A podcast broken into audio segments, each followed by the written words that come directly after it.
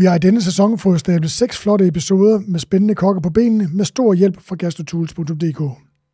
Gastrotools kan også hjælpe dig, hvis du står og mangler godt køkkenudstyr, der både fungerer og tager sig smukt ud i dit køkken. Og ovenikøbet hjælper dig med at få job, jobbet gjort på bedste vis. Overbevis dig selv og klik ind på gastrotools.dk. Moin og velkommen til. Så skal vi i gang med endnu en episode af min lille fine samtalerække med nogle af de kokke her til lands, der med flid, passion og talent har formået at manifestere sig i toppen af dansk gastronomi, og dermed har medvirket til, at Danmark, efter lang, lang tids kulinarisk tonerosesøvn i dag er mere end en diminutiv sovseklat på den gastronomiske globus. Michelin-stjerner, kokkekonkurrencer og mad som måltider og mad som underholdning fylder enormt meget i medierne, og derfor har jeg din vært, Thomas Rode Andersen, sat mig for at finde ud af, hvad der banker under kokkejakken og ulmer under kokkehuen på mine kokkegæster her i studiet. Hvor er mange er tætte og gamle venner, så du derude ved højtaleren kan blive klogere på, hvad der driver en dygtig kok, der i den grad har drevet det til noget. Tusind tak, fordi du lytter med. Det er jeg rigtig, rigtig glad for. Og hvis du synes, det er fedt, det du hører, jamen, så kan du lige huske at abonnere på det, og en lille tommelfinger op, det der også kaldes et like, er der også meget velkommen. I dag har jeg fået besøg af, her i Kokke Kok studiet af en på mange måder stor kokkepersonlighed. Der blinker jeg lige til ham, det er nemlig en mand. Jeg har nemlig overtalt det, øh, det, man måske kunne kalde iværksætterkokken Mikkel Marshall til at kigge forbi, og er lykkelig for, at det omsider er lykkes for at få hældet ham ind. For det har jeg arbejdet på længe uden held, og det er der flere grunde, øh, grunde til, som vi skal i runden her i episoden. Jeg møder formentlig den unge Mikkel Marshall for mange år siden. Første gang, øh, umiddelbart har han nok været med til at lave mad til mig på Søllerød Kro. Men jeg tror også, at vi, eller det ved jeg, at vi har stået face to face i noget semifinaleværk, og måske også i noget finaleværk til årets kok. Øh, dengang han brugte øh, rigtig meget af sin tid på den slags. Men det, der fascinerer mig meget ved Mikkel, er nu ikke så meget hans mad, for den kan jeg ikke sige, at jeg har smagt ret mange gange. Bevares, jeg er da sikker på, at Mikkel med hans CV er stand til at svinge en enkelt god dish eller to. Øh, men det, der fascinerer mig hos Mikkel, er hans drive og flair for entrepreneurship, som jeg tror, det hedder på meget fint øh, øh, moderne sprog. Ja. Og her tænker jeg øh, naturligvis mestendels på det, han har skabt med Bror Mads i rammerne af det der efterhånden, som er kendt, og rigtig godt kendt endda over hele Danmark, som Danmarks største kokkekonkurrence, Sol over Gudhjem. Om det er Danmarks største konkurrence, og i så øh, fald hvorfor, skal vi snakke meget mere om undervejs i denne episode. Mikkel er Bornholmer og i min optik i den kontekst betyder utrolig meget for Ønskeøens udvikling som kulinarisk destination i de sidste 10 år. For som kok øh, er det ekstremt nemt at se, hvor, øh, hvor øh, det faktum, at hvor gode kokke huserer, der følger der også rigtig meget andet godt med. Og det tror jeg, at Bornholm er et rigtig godt eksempel på. Derom og meget, meget andet i de, øh, skal vi snakke om i de næste, næste, løbet af de næste to timer. Så til alle jer derude, tag rigtig godt imod Mikkel Marshall, og tusind tak, fordi I lytter med. Velkommen til. Mange tak, og øh, dejligt endelig at være her. Ja. Det er fedt. Jeg har glædet mig utrolig meget. Jeg har også prøvet at fiske længe. jo, jo. Ja. Jeg tror, det var allerede fra første sæson. Øh, ja, præcis. Og så, ja, så passede det ikke, og så, øh, ja, så var jeg lige lidt syg sidste år, så, øh, så skubbede vi det til nu. Ja. Så øh, jeg, øh, det er dejligt at være Og vi ved jo, alt godt kommer til den, der venter. Lige præcis. Så der, jamen, det er så fedt. Ja, og, det er så ja, fedt. Og tak for en fed øh, intro. Tak. Øh, Mikkel, du voksede op på det mest misundelsesværdige og smukkeste sted i, i, sted i Danmark, nærmest midt på stranden i Melsted på Bornholm. Mm. Man kan vel kalde det en slags, en slags forstad til Gudhjem. Det er Gudhjems Hollywood. Det er Gudhjems Hollywood, okay. Hollywood Hills, West Hollywood. Ej, det er øh, hvordan, øh, hvordan var det i kulinarisk forstand, der ligesom fik dig til at gå kokkevejen? Øh, det var da et åndssvagt spørgsmål. Hvem fanden har skrevet det? Kalle, er det dig, der har skrevet det her? Det er jo noget volapyk. Hvad var det, der fik dig til at gå kokkevejen? Øh, jamen, det var jo af, af omveje, og øh, jeg havde en mega sej øh, farmor, som øh, var kogekone. Øh, Rosa der, hun havde fem børn, hvor min far sjov nok en af dem. Og det var jo ret smart, fordi hun øh, tog ud til arrangementer, og hun havde jo sjov nok de her fem børn, så hun havde to, der kunne være med i køkkenet, og tre, der kunne servere. Så hun kom som sådan, øh, så hun kom som sådan en total løsning. Ja. Øh, og øh, når jeg voksede op, så var det, i stedet for at gå i sådan noget SFO, tror jeg det hedder, så kørte, kørte vi ned til min farmor og farfar hvor min farfar var sådan en, øh, du ved, han stod for det ude i haven og udenfor, så der byggede vi lidt, og min farmor, hun lavede mad. De spiste 11.30 og 16.30, og det var ikke sådan noget lige lidt over. Og det var en, øh, hvad kalder man det for, altså en, en hovedret og en efterret. Så det fik altid. man altid. Og det var øh, alt fra, altså, mm, ja, du ved, gammel dansk mad, og sådan noget med, jeg kan huske, når hun stegte frikadeller, så tog hun bare, det var nok margarine, og bare sat panden Ja, ja, ned, i sku- ned i skuffen, Ja. og så op igen, og så var der... Der var aldrig noget, der brændte på. Nej, nej, nej, nej, nej, nej, nej men, men så hun lavede bare øh, god mad. Øh, ja, god mad i gammeldags forstand, ikke? Må jeg lige spørge dig, øh, fordi at jeg har det jo sådan, det, der er sikkert nogen, der synes, det er frygteligt, at jeg siger det, men altså, der er jo, altså, jeg har det jo sådan, at det Bornholmske køkken og det sønderjyske køkken, måske fordi de har været sådan lidt on and off, altså mm. nationaliteten har betydet meget for, altså danskheden har betydet meget for Bornholmerne, og ja. danskheden har betydet utrolig meget for Sønderjyden også. Mm. Så derfor er det nærliggende at spørge din, din, øh, din øh, farmor. Ja. Øhm, lavede hun meget Bornholmsk mad? Altså egensretter? Mm, nej, det tror jeg, altså sådan noget øh, øh, kogt torsk med gudhjemmedøb, det er først noget, jeg har stødt på senere. Vi fik sgu bare, øh, der var rigtig meget med gris. Altså, det, det jo sådan noget, de slagtede jo en gris øh, to gange om året, og så var der jo bare rigtig mange øh, retter med, ja, med fars. Altså rigtig meget fars, ikke? Ja. Øh, og så fik vi jo også øh, høns, når de blev slagtet. Øh, så det, det var sådan ret... Øh, nej, det, så det var ikke sådan sådan... Øh, hun havde også lige en afstikker til Tønder faktisk, med en... Øh, Til tynde. til Tønder. Øh, jamen, øh, hun var sgu ret øh, sej på mange måder. Hun havde fem... er langt fra Bornholm til, til, til Tønder. Jo, jo, men der var en eller anden øh, sød soldat ude på kasernen, tror jeg, Uh. som lige øh, røg en tur. Så hun røg en tur til Tønder i et par år, øh, hvor min far han også øh, voksede op. Øh, jeg har aldrig mødt min øh, rigtige farfar. Øh, men så, jeg ved ikke, om hun har haft noget med det, men hun har bare lavet god mad øh, og tung mad. Ja. Ja. Og øh, altså, min farfar han spiste ikke ris, så når de fik boller i kaj, så, var det med, så fik vi ris, og han fik kartofler. Så jeg, jeg, han var stærk, øh, stor øh, mand. Øh, så han skulle bare have noget rigtig god mad. Og det skulle ikke være, for det var ikke moderne. Så hun lavede god mad, men øh, vi fandt jo så også ud af, når man, hvornår der var Asia, for det syltede hun jo bare. Og øh, så jeg kan huske, at en, en gang, når jeg kom på kokkeskole, så sagde de sådan noget med sæsoner. Så sagde, jeg, Nå, men jeg kan da godt huske, hvornår fanden det var, vi plukkede jordbær, fordi det var jo om sommeren og sådan. Så, så det var, hun var en inspiration. Min, mine forældre har altid lavet hjemmelavet mad. Øh, ikke noget højt gastronomisk. Øh, jeg husker også, som jeg er blevet stopfodret med nakkekoteletter, eller koteletter i fad, Ja, hvor det bare var det er sådan en, også. Nej, det, det kan være rigtig godt. Ja. Hvad hedder det? det og det, det er sådan, jeg, jeg nævner det også. Det kommer an på, hvilken ketchup man bruger. Ja, ja, jamen det, ja. jamen, det er fuldstændig rigtigt. Så nej, altså jeg er jo bare opvokset med, at vi har lavet mad selv. Ja. Øh, men øh, altså, jeg tror, vi var på restaurant øh, en gang om året eller sådan noget.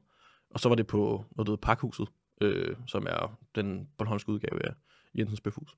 Agtig. Øh, din, din, øh, din bedsteforældre, der boede de i, i Gudhjem også? Nej, de boede i Østerlars. Øh, okay. så, jeg, så jeg gik i skole i Østerlars, det ligger 5 km fra Gudhjem cirka.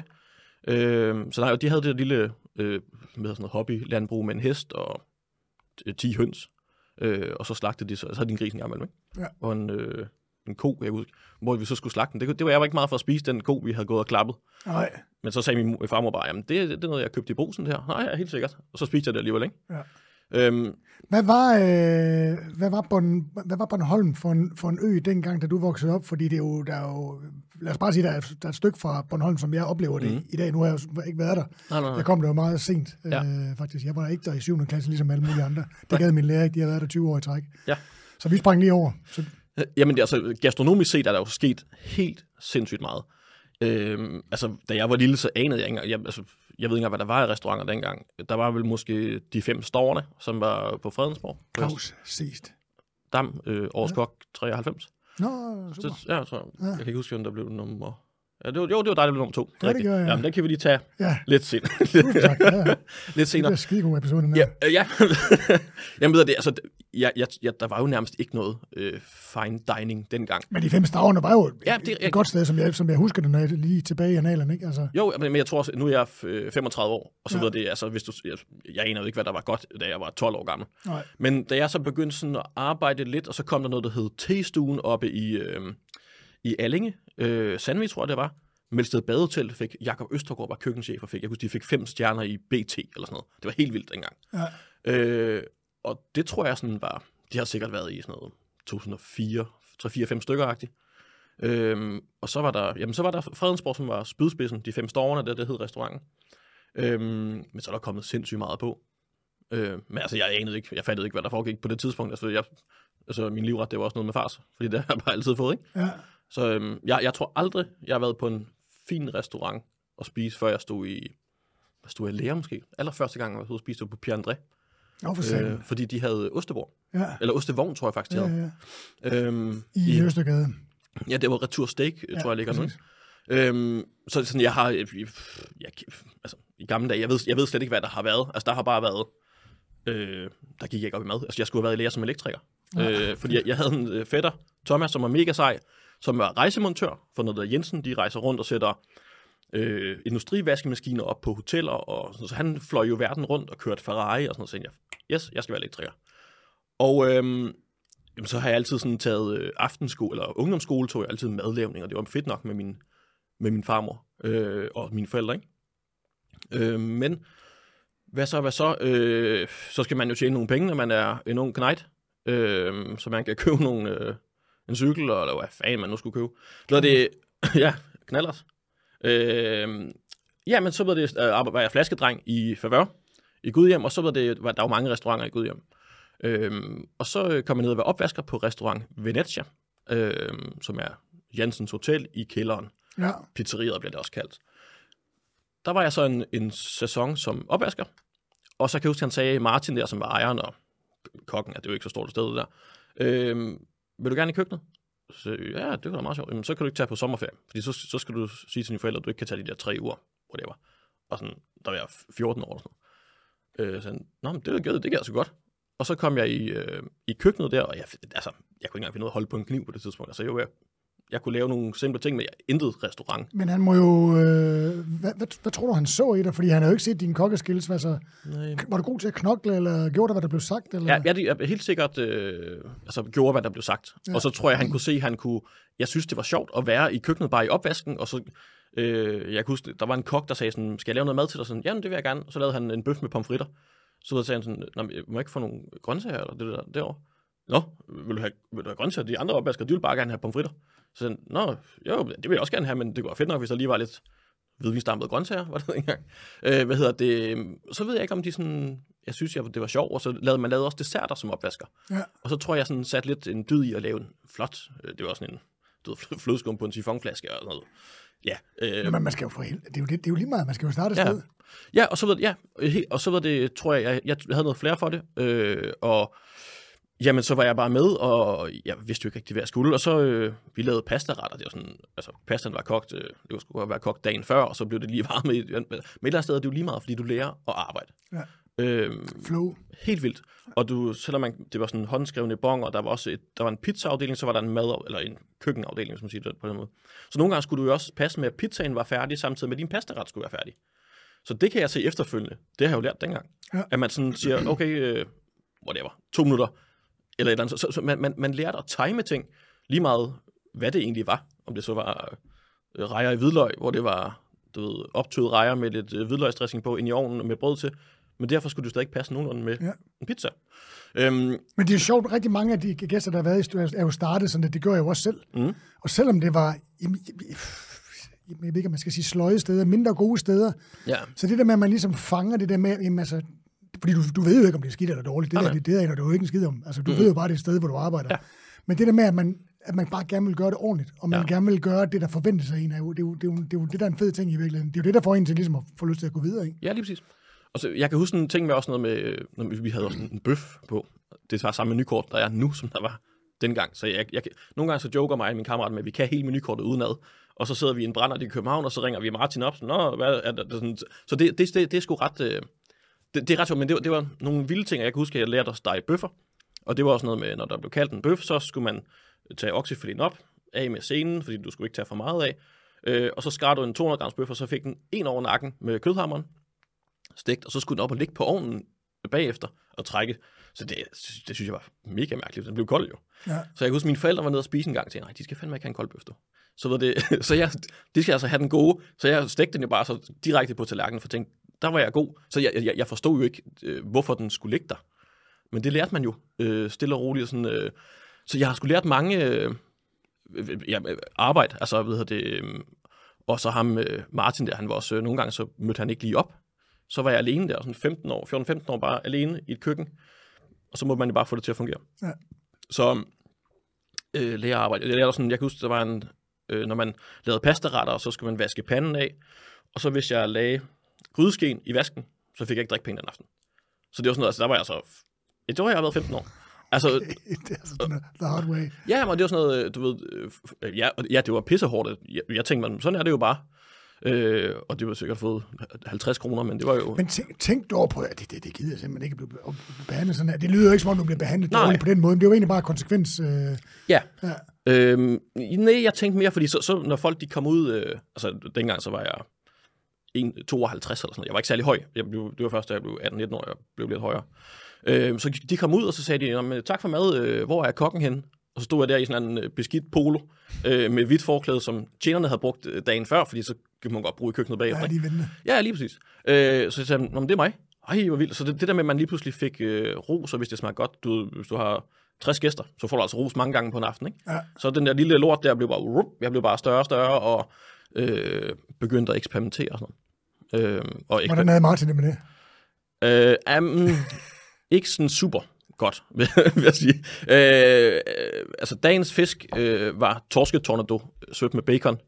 Og det var den i hvert fald i seks år. Og det tror jeg faktisk måske stadig den er. Ja. Øh, men jeg kunne huske, han sagde, nu skal du lave, og så skal du lave en sovs i morgen.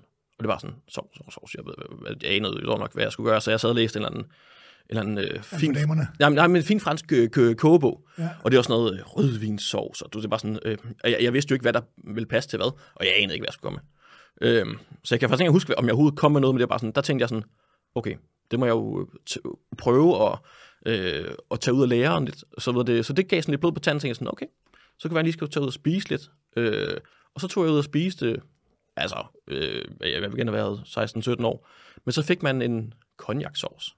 Jeg fik, fik også en sovs med kantereller, øh, Wow. flødestøde kantereller med øh, rød, port, øh, rød portvin så den blev sådan rigtig lor, Pink. lorte. Ja, ja, den var, den var ikke sådan, ja, ja, den blev sådan lidt, øh, ja, den blev lyse rød, brun. Ja. Øhm, men det smagte jo godt. Ja. Øhm, og det var Andrea, som var pizzamand der, han øh, plukkede de kantereller. Så også det der med, at øh, når man tænker tilbage nu, det der med, ja, men så kom der lige en ind med svampe og sådan noget. Men det gjorde de jo bare. Fordi altså, de skulle, der kom jo folk, der skulle tjene penge.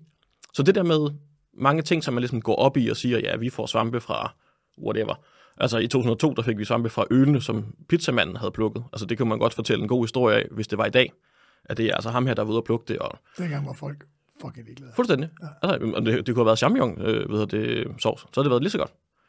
Men det er sjovt, altså jeg, kan- jeg kan huske, øh, ret tidligt begyndte jeg sådan at, at undre mig og irritere mig lidt over, at, at, at når man kom rundt i Danmark, så var det, altså især vandkants Danmark, ikke, mm. var det bare det samme. Ikke? Calamari, frit, øh, mm. øh, kylling med pomfrit. Mm. Der var, altså alt det der terroir, som man snakker så meget om i dag, som ja. Jo egentlig også er lidt omdrejningspunkt omkring den gastronomi, der er på Bornholm. Ja. I dag var jo stort set ikke eksisterende. Nej. Så, så det der med, når man ligesom begyndte at stikke snuden i det franske køkken, og man mm. ved, det begyndte at købe kogebøger fra, de, fra øh, Georges Blanc og Michel Bras og alt det mm. der? Så, så, så så man jo det der med at, at forstå ligesom, at, at ved at deres kogekunst ligesom blev internationalt anerkendt, typisk ved at få en Michelin-stjerne, mm. så begyndte folk at komme dertil, og lige pludselig kunne man eksportere en egen og de varer, der lå omkring det. Og det, det er Ja. det, jeg tror, der er, det, der er sket i de sidste, Danmark, de sidste, der er sket i Danmark de sidste 15-20 år. Ja, og det er jo meget, meget interessant at se. Mm. Det er jo også derfor i indledningen, det der med, at når der ligesom kommer en dygtig kok et sted, mm. og er med til at få den egen, den region, den by, Ja. På landkortet, mm. så sker der en masse omkring. Så er der nogen, der begynder at lave marmelade, så er der nogen, der begynder at Ja, dyrke ja. nogle grøntsager, så er der nogen, der begynder at tage vand på flasker, eller hvad fanden ved jeg, ikke? God idé. ja, og, og mange af dem, øh, vi har, det kan vi også komme tilbage til, men igennem vores produktpris, øh, der er jo mange, som øh, laver nogle sindssyge produkter, men sådan, Nå, men det plejer vi bare at gøre sådan der. Øh, vi havde Men en, hvordan skal du eksponere, eksponere dem, hvis du sidder i Lemvi og har lavet en eller anden helt fantastisk ting? Hvordan fanden skal du komme ud over rampen med det? Jamen, det, det, det, altså, man kan sige, til Sol og Gud, jamen, der møder vi jo sådan en, som, øh, der kan, der, der, i år var der en, der, Henrik, der stod og slyngede honning, hvor han sagde sådan, nej, jeg slynger det bare hjemmefra. Så sagde han, nej, kan du ikke lige tage din slynge med ned på havnen og stå og slynge det? Jamen, så er det jo helt flydende. Så nå, okay, men det tror jeg, de synes var rimelig fedt. Ja. Så hvis de møder sådan en som, øh, jeg kan huske, et andet år tror jeg, Mich- Michaud øh, begyndte at bruge Bornholmsk honning i Skagen, altså på Roots Hotel, ikke? Ja. Så det var også noget, man begyndte at, at gøre. Men, så, så på den måde skal man møde nogen, som ligesom siger, det der, du laver, det er virkelig godt. Du ved det bare ikke selv. Og det er bare, du skal bare lave det der, så skal jeg nok sørge for, at det kommer ud over rampen. ja, det gør kokkene i restauranterne jo ja. Ja. nogle gange, ikke? Altså, Jamen, det, og det er jo sådan, øh, det ved du selv, altså, øh, hvis en kok siger noget er godt i dag, så kan det jo, det kan man jo sælge, det kan du se på øh, McDonald's blandt andet, ikke? Ja. Hvad hedder det? der laver jeg lige øjnene der. Ja, ja, det var også... Øh, Den tager vi i et helt ja. andet program. Ja, ja. Øhm, ja, men der, der skal nogen til at give dem et skub, fordi det er fint, at du laver et godt produkt, og de skal blive ved med at lave gode produkter, for det er de gode til. Jeg synes nogle gange, når man har set nogle producenter, der også lige skal være lidt marketingagtige og sådan noget. Nej, nej, nogen kan, men basically bare lave et sindssygt godt produkt, så skal ja. der nok øh, forhåbentlig komme nogen forbi og hjælpe en fremad. Ja. Vi skal tilbage. Ja. På et eller andet tidspunkt bliver du lukket ud af, af kælderen under Jensens Hotel i Gudhjem. Ja, det gør jeg. Jeg skulle starte i lærer på, øh, hvad hedder det, Petriet. Øh, han fik aldrig rigtig nået sig sammen til at lave en kontrakt. Så øh, jeg begyndte jo at læse smag og behag, hvor sådan en som, som dig jo var rigtig meget med. Øh, har du haft været mit krydderi? Har du været med det? Du ved, man stod med et. Nej, nej, nej, nej. Smag og behag, hvor du sagde, jeg kunne huske, René Recepi, jeg elsker kvæn. Ja, jeg og så, tror, jeg har været, det kan man så ikke forstå, men øh, det er bare lort. Ja, ja, ja, det er, ja. Men, no, whatever. Men ja. så begyndte jeg at læse smag og behag, og så var det Øh, tænkte jeg, Claus Stam der, som slog dig til Årets Kok 93. Øh, og, det er anden gang. Hvor mange gange skal vi, kan, kan du forberede mig på, så vil jeg ligesom lave en, en sådan nedtælling af, hvor mange gange Nå. vi skal... Jamen, det, vi har jo meget lang tid nu, så vi, jeg, ja. jeg, sætter lige, jeg sætter to streger her. Godt. Øh. Skal det, simpelthen komme. det bliver rigtig fedt, hvis vi kommer op på 10. Jeg har jo trods alt fødselsdag i dag. Oh, ja. og hvad er fem år? 54. Oh, tak. Ja, tak. Ja, tak. Ja, ja det var tæt på. Øh, nå, men øh, jeg ryger ud til Claus Dam øh, på de fem årene hos Fredensborg, som jo, hvor der hang, øh, øh, jeg anede ikke, der var noget, der hed Årets Kok. Hed det måske Buko? Prisen? Nej, det, hed, det, hed, det gjorde det for inden. Ja, okay. det, jeg tror, nogle, nogle år, øh, jeg tror, det var en, en del år senere, det kom okay. fra Buko-prisen, hvor man skulle bruge Buko flødeost. Skulle man det? Ja, ja. Ah, det, det var fidusen med det. Ja, ja, min, jo, jo. Ham, min køkkenchef, øh, Frank Østerlund, som jeg stod i lærer under, ja. han var med i den der faktisk. Okay. Det var René for Aarhus, der vandt. Det var, ja, ja. det var ret fedt. Nå, og grineren. Så skiftede den. Jamen, så, men så begyndte jeg at læse, ja, øh, jeg tror smager, jeg tror gastro var der dengang. Nej, nej, whatever. Men der var altid en masse kok i, og så, videre, det, øhm, så jeg kom ud til Claus der, og han havde jo vundet årets kok, og så lavede vi, øh, jamen hvad fanden lavede vi der? Øh, det mad, jeg tror, han lavede dengang. Altså, Claus har aldrig været, han har været væk fra Fredensborg, fordi han har været soldat. Han startede som, øh, hvad hedder sådan noget, øh, garderobedreng, og nu er han, øh, nok på alder med dig. Måske, måske, jeg tror faktisk, han er lidt ældre. Nej, han er noget ældre, tror jeg. Er han det? Ja, det tror okay. jeg. Okay, ja, det er også lige Hvad det? Men det, det, var bare det samme, vi lavede. Det var sådan noget, når man skulle lave øh, grøntsager, så tog du bare alt, hvad der var inde i grøntsagsboksen, og skar det op i sådan en melspand, sådan en, øh, hvor det var 80 liters. Bare vand i den, og så var det bare dagens grøntsager nede den der. Og så op i kogende vand og så afsted. Ja, og hvis man var heldig, så husk at komme salt i vandet. Altså, det, men det var ikke engang sikkert. Øh, sovserne blev kogt op, det var demiglas, det var en hummer, øh, sovs, en safransovs, sådan, sådan det der spejl. Ja, øh, ja, på tallerkenen. Ja, ja, og det var bare sådan, det smagte bare ikke, øh, det smagte fint nok, men jeg, jeg har aldrig smagt, øh, safran var jo helt sindssygt. Altså ja. det var sådan noget, vi dryssede ud over, og det stod jo nærmest... Ja, det var meget moderne dengang. Ja, det var inde på køkkenchefens kontor, ja, nede i en lås skuffe, det var sådan, Okay, ja. Øh, men, men der var jeg også igen det her smag og behag, så læste jeg altid de her talenter. De havde været mange steder, og der stod også noget som Kong Hans og whatever. Øh, så tænkte jeg, det der, jeg bliver ikke øh, god, hvis jeg bare bliver her. Så jeg skulle prøve noget andet. Jeg lige så lige øh, lavet, var der noget som helst øh, Bornholms terroir indover? Altså udover røde sild, som formentlig var der. Mm. Var, der var der andre ting fra øen, der ligesom afspejles i, i det menukort øh, øh, øh, øh, på der, de mm, der, en stor, der var en stor blåbærplantage, der er der stadigvæk i Arnager, så der var øh, blåbær med revet frossen marcipan og fløde. Det smager, det smager pissegodt. Ja, ja. Øh, øh, og så var der vel øh, nogle rådyr, fik vi ind. Øh, For almeningen.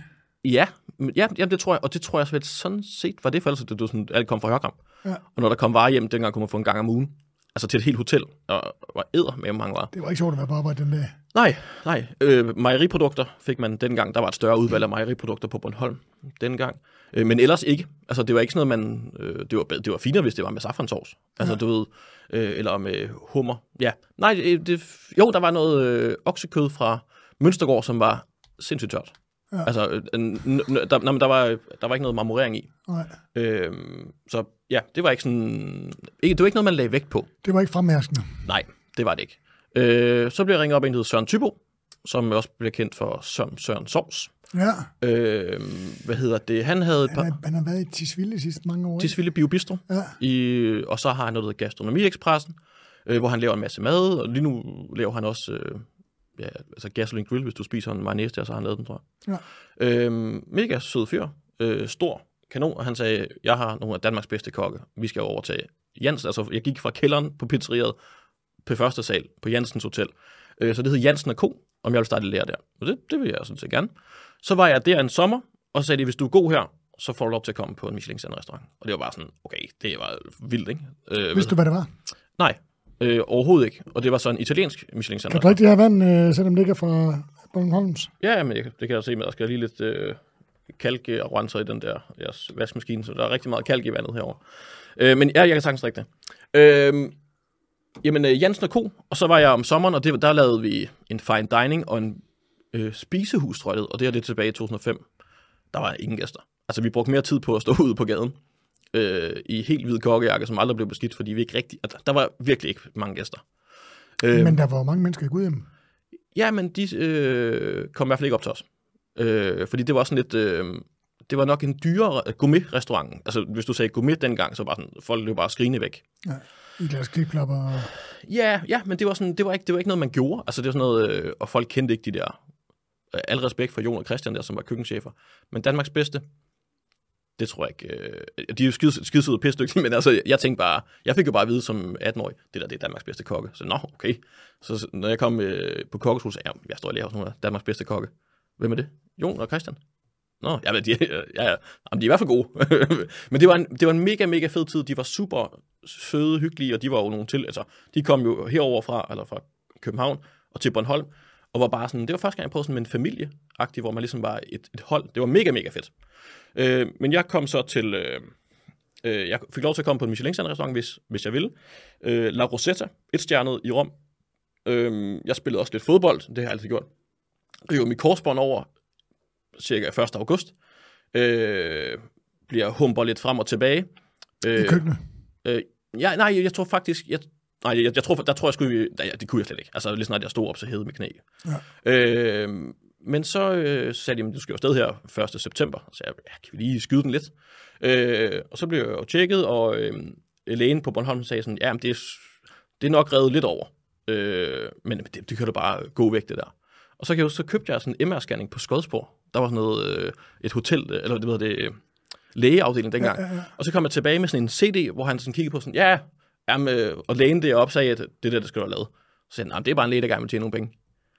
Okay, fint nok. Så jeg på med sådan en øh, gagebind, og så øh, røg jeg til Rom. Øh, og ja, altså, jeg, jeg kan sige øh, 10 fræk ord, og så kan jeg tælle 10. Øh, det kommer ikke sådan super langt med i sådan italiensk talende køkken. Men det var vildt nok at komme derned. Øh, Men hvordan, hvordan kom der, var du, øh, var du på kokkeskole på Bornholm? Øh, kokkeskole på Bornholm til at starte med, ja. ja. Første skoleforløb på Bornholm, og så anden og tredje må det så være i København. I Kødbyen lå der dengang. Ja. Øhm, så men, men jeg kom afsted øh, og, og købte igen Smag og Behag. Så var der en artikel, der hed Helvede i Rom, øh, og som jeg havde købt i flyet, og så sagde jeg sådan, det er fandme den restaurant, jeg skal ned og arbejde på. Og der sad jeg altså 18 år gammel, øh, og havde sådan turen går til Rom.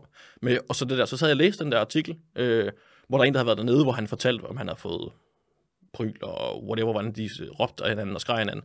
Det hed, nej, den hed nej. Helvede i Rom. Nej, nej, nej. Og øh, nå, jeg ryger ned, og så øh, kommer ind, og sådan, øh, der er en dansk pige dernede, og de har jo godt, jeg, jeg viser dem den her artikel her, så går de jo fuldstændig amok på ham der, der har gjort det. Og han har også nok pyntet lidt på tingene, men de var, rigtig, de var hårde. Altså det var, øh, og så også det der med, at du ikke ved, hvad der øh, foregår. For du kan ikke følge med i samtalen? Ingenting. Nej. De stod bare og snakkede italiensk, så det var sådan, du ved, du ved slet ikke, hvad du skal gøre. Jeg stod på parti med en, der hed Stefania, som var Irons øh, søster, som var 60 år, og hun kunne sige okay og øh, tutto bene. Og det var sådan noget, og så kunne hun, øh, når hun skulle øh, vise, hvad hun skulle skære, så stod hun sådan, brrr, og så viser sådan med, altså så det var totalt lydsprog. Øhm, og jeg fattede ikke en skid af, hvad der foregik. Det var en fiskerestaurant, kæmpestor fiskemonster, langusterbassin, hummerbassin. Jeg har aldrig set en levende hummer før der. Øh, og når folk bestilte en, så var det den der, så var det op med den, af med hatten, og så koge den, stege den, eller hvad man vil. Ikke? Også med fiskene, de skulle op, øh, peges på, de lå med indvolde, og så var det øh, skældet, øh, enten blev de bagt eller dampet. Og så med, så, kun... minut. Ja, ja. Så jeg, jeg stod øh, på det parti, som var frityren og ovnen. Øh, og vi havde til en turret, der var, hvad fanden hedder det, zeppeline, sådan nogle små, små blæksprutter. Øh, men det eneste, jeg kendte til blæksprutter, det var de der ringe. Ja. Så når jeg blev sendt ned i køleboksen efter... Ring, en, ring, ring, ring, ring, ja, men det var sådan noget... Øh, der var bare 10 forskellige slags blæksprutter. Bare sådan, øh, hvor fanden er ringene henne? Det var sådan, øh, hvad hedder det? Øh, men så, så jeg lærte nogle... Øh, lad os ringe os. Øh, ja, det var, ja det, og, vi, og vi har solgt sygt mange østers. Øh, sådan nogle ballon... Øh, hvad fanden ja. det? Øh, op til 4-0, tror jeg det var. Så var nogle kæmpe svin. Ja, hvor, øh, det er åben. Hvad for noget? Pisse svær åben. Jamen, vi havde sådan en, ligesom du ved, man kan have sådan en, øh, hvis man åbner dåser, sådan en, man kan... Ja, sådan en, der kører rundt. Yes, så ja. den sad i der, og så, og så i, altså, og hvis, du, hvis den flækkede den der, så, altså, så skar du dig ikke, så røg den jo igennem hånden. Ja, det skulle man ikke. Nej. Øh, der var sådan nogle boys der, som jo ikke havde lavet andet end som at ordne fisk hele deres liv. Det var virkelig, øh, nogle, det var virkelig en sindssyg tid. Vi arbejdede sådan nogle splitvagter, hvor du møder om morgenen, fri klokken 4, op og direkte op i kassen og sove. Jeg så, jeg, nu sidder vi i en kælder her, men øh, det var, vinlageret var på loftet. Øh, og så havde jeg et værelse, hvor der kunne være en, der var en enkelt seng, og så havde jeg sådan en charterkuffert, som når jeg var derinde, så skulle den være lukket, for ellers kunne jeg ikke være der. Og den kunne ikke låses, den der. Og det var også der, det var, de havde også øh, vinglas stående. Øh, men det var en øh, fuldstændig vanvittig tid med 80 timer om ugen. Altså du arbejdede... Men det vil sige, der havde du først stået i Jansen, øh, lærer på Jansen Ja. og Co. Øh, og så et lille år, altså en sæson, og så røg du derned. Yes. Hvordan Og fanden kom det i stand? Var det igennem skolen, eller? øh, der var en dame, der hed Sara, som, øh, som havde arbejdet for Søren, øh, som var øh, øh, hvad sådan noget, front of house øh, dernede og havde været kok dernede. Så var en dansk pige dernede, som arbejdede for, nu for Røde, hun arbejdede for Røde Kors, og så tog hun nogle vagter. Så de havde en god kontakt til det der. Øhm, og, øhm, men det var bare vildt nok at være på en Michelin-stjerne-restaurant. Øh, Øhm, og man fik jo høvl. Altså, du, altså, du havde travlt. Du havde virkelig, virkelig travlt. Øh, og man går sent ud og spiser i Italien generelt, så vi var jo færdige sådan noget klokken 2-3 om natten eller sådan shit. Fik du lov til at lave noget, eller var det bare frityre? Og... noget. Øh, jamen, jamen, frityren dernede er ikke...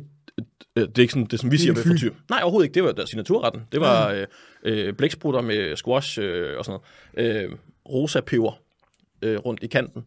Ja. Øh, så ja, jeg fik lov til at lave noget, og man fik lov til at ordne en masse fisk, og man lærte jo efterhånden, at der findes mange forskellige slags blæksprutter. Nogle er gode at stege, nogle skal braseres, og øh, jamen det var, jeg fik virkelig et indblik i nogle sindssyge råvarer. Jeg husker, der kom en, øh, en mand med en, øh, en kuffert, hvor han havde linket til hånden, øh, og så stank der bare af et eller andet sådan noget ammoniak, eller det, hvis det, jeg anede ikke, hvad fanden det var. Så har han taget øh, toget fra Alba med hvide trøfler, og så kom han ind, og så låste han det der op, og tænkte sådan, hvad fanden er det for noget der? Og det var så sådan, så der var bare en kuffert, der var været for mange, mange, mange, mange tusind kroner der. Ja. Så vi brugte nogle helt sindssyge råvarer. Øhm, en signaturret var også øh, brystet på tun, Ja. som blev øh, marineret i eddike og lidt olivenolie, mynteblade, og så lige i fritten, så du får en skal, og så op og så skærer tynde skiver af.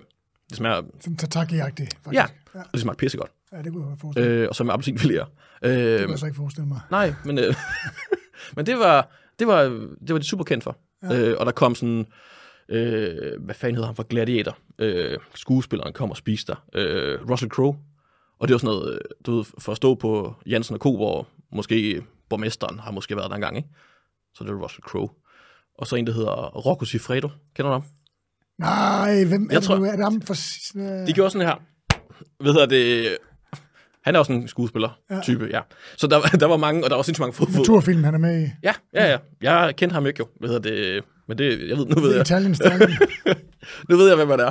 Ja. Øhm, så det var bare for sindssygt, det der med, at der var kendte sig fodboldspillere øh, fra Lazio og fra Roma øh, kom der. Så øh, det var vildt nok. Jeg var der i tre måneder. Øh, hjem på kokkeskole. Har du noget med derfra? Ja, øh, øh, simple råvarer. Gode råvarer smager fucking godt. Altså, vi tørrede vores egne tomater på loftet. Øh, og personalemad, det var sådan, en pasta med tomatsovs kan smage vidunderligt. Den kan også smage dårligt, hvis du bruger dårligt. Altså, hvis du bruger øh, kedelige tomater. Så det der med simple ting, altså der var, det, det italienske køkken er jo super simpelt. Det er jo fordi, de skal kunne laves med to fingre i næsen og en i røven. Ja, ja. Så, så, så det er jo det der med, at når, altså, når så gode ting, ja. altså gode ting, altså råvarer smager så godt, som det gør, man vælger Ja. ja. fra øverste hylde, så behøver man jo ikke gøre noget ved det. Nej, og det var vildt fedt. Ja. Altså det der med... Øhm, ja, så det, det var virkelig fedt. Og så det, når man kom hjem, så var jeg jo, synes jeg jo selv, jeg var rigtig stor kanon på kokkeskolen. For jeg havde på en udenlandsk michelin restaurant.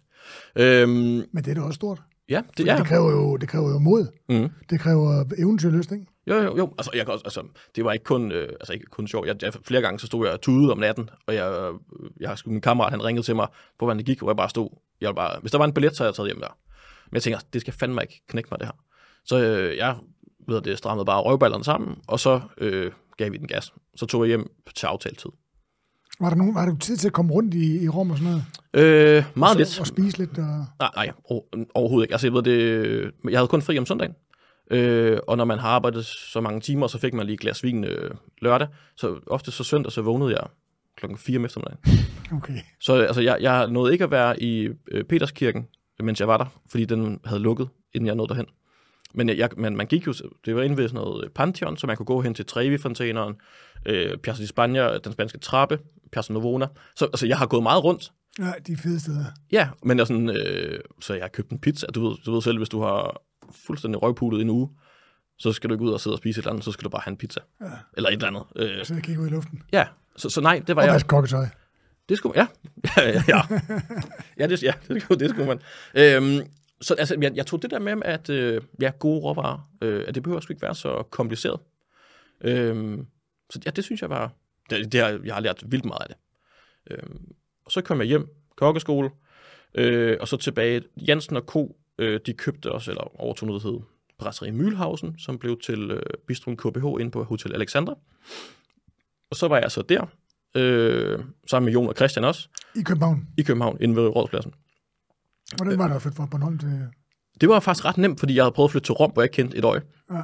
Øh, så lige kom jeg til, til København, og vi har haft noget, der hedder Klub Gudhjem. Vi er, vi er øh, 15 drenge, som stadig ikke ses, og vi har alle sammen spillet fodbold. Øh, så det var helt vildt fedt at komme herover, fordi fra Rom, hvor jeg ikke kendte nogen som helst, så kendte jeg jo øh, altså, ja, min bror. Jeg, vi boede i en etværelses sammen, mig og min bror, i et halvt år, og han havde en kæreste, og det havde jeg ikke. Hvad hedder det? Så nogle gange så røg jeg lige ned på gulvet. Øh, hvad hedder det? Men det var skide hyggeligt. Øh, men så kendte jeg også alle de her drenge, og så så man jo Champions League og til fodbold og sådan noget. Altså det var, det var helt vildt fedt. Så det var ligesom, at man kom hjem til ens egen øh, familie og kom til København. Fordi de var over at læse og sådan noget. Ja, du ved, ja. Øh, og det, nogle er inden for branche, vores branche, nogle er slet ikke inden for vores branche, men, men øh, når de havde fri, så skulle vi jo til fest på Sur Seminarium, jeg kan huske, det var rigtig interessant. Øh, du ved, så, så det var, øh, det var helt vildt med sådan et socialt liv, hvor man bare havde været mutters alene i, øh, i Rom. Øh, det synes jeg var virkelig dejligt.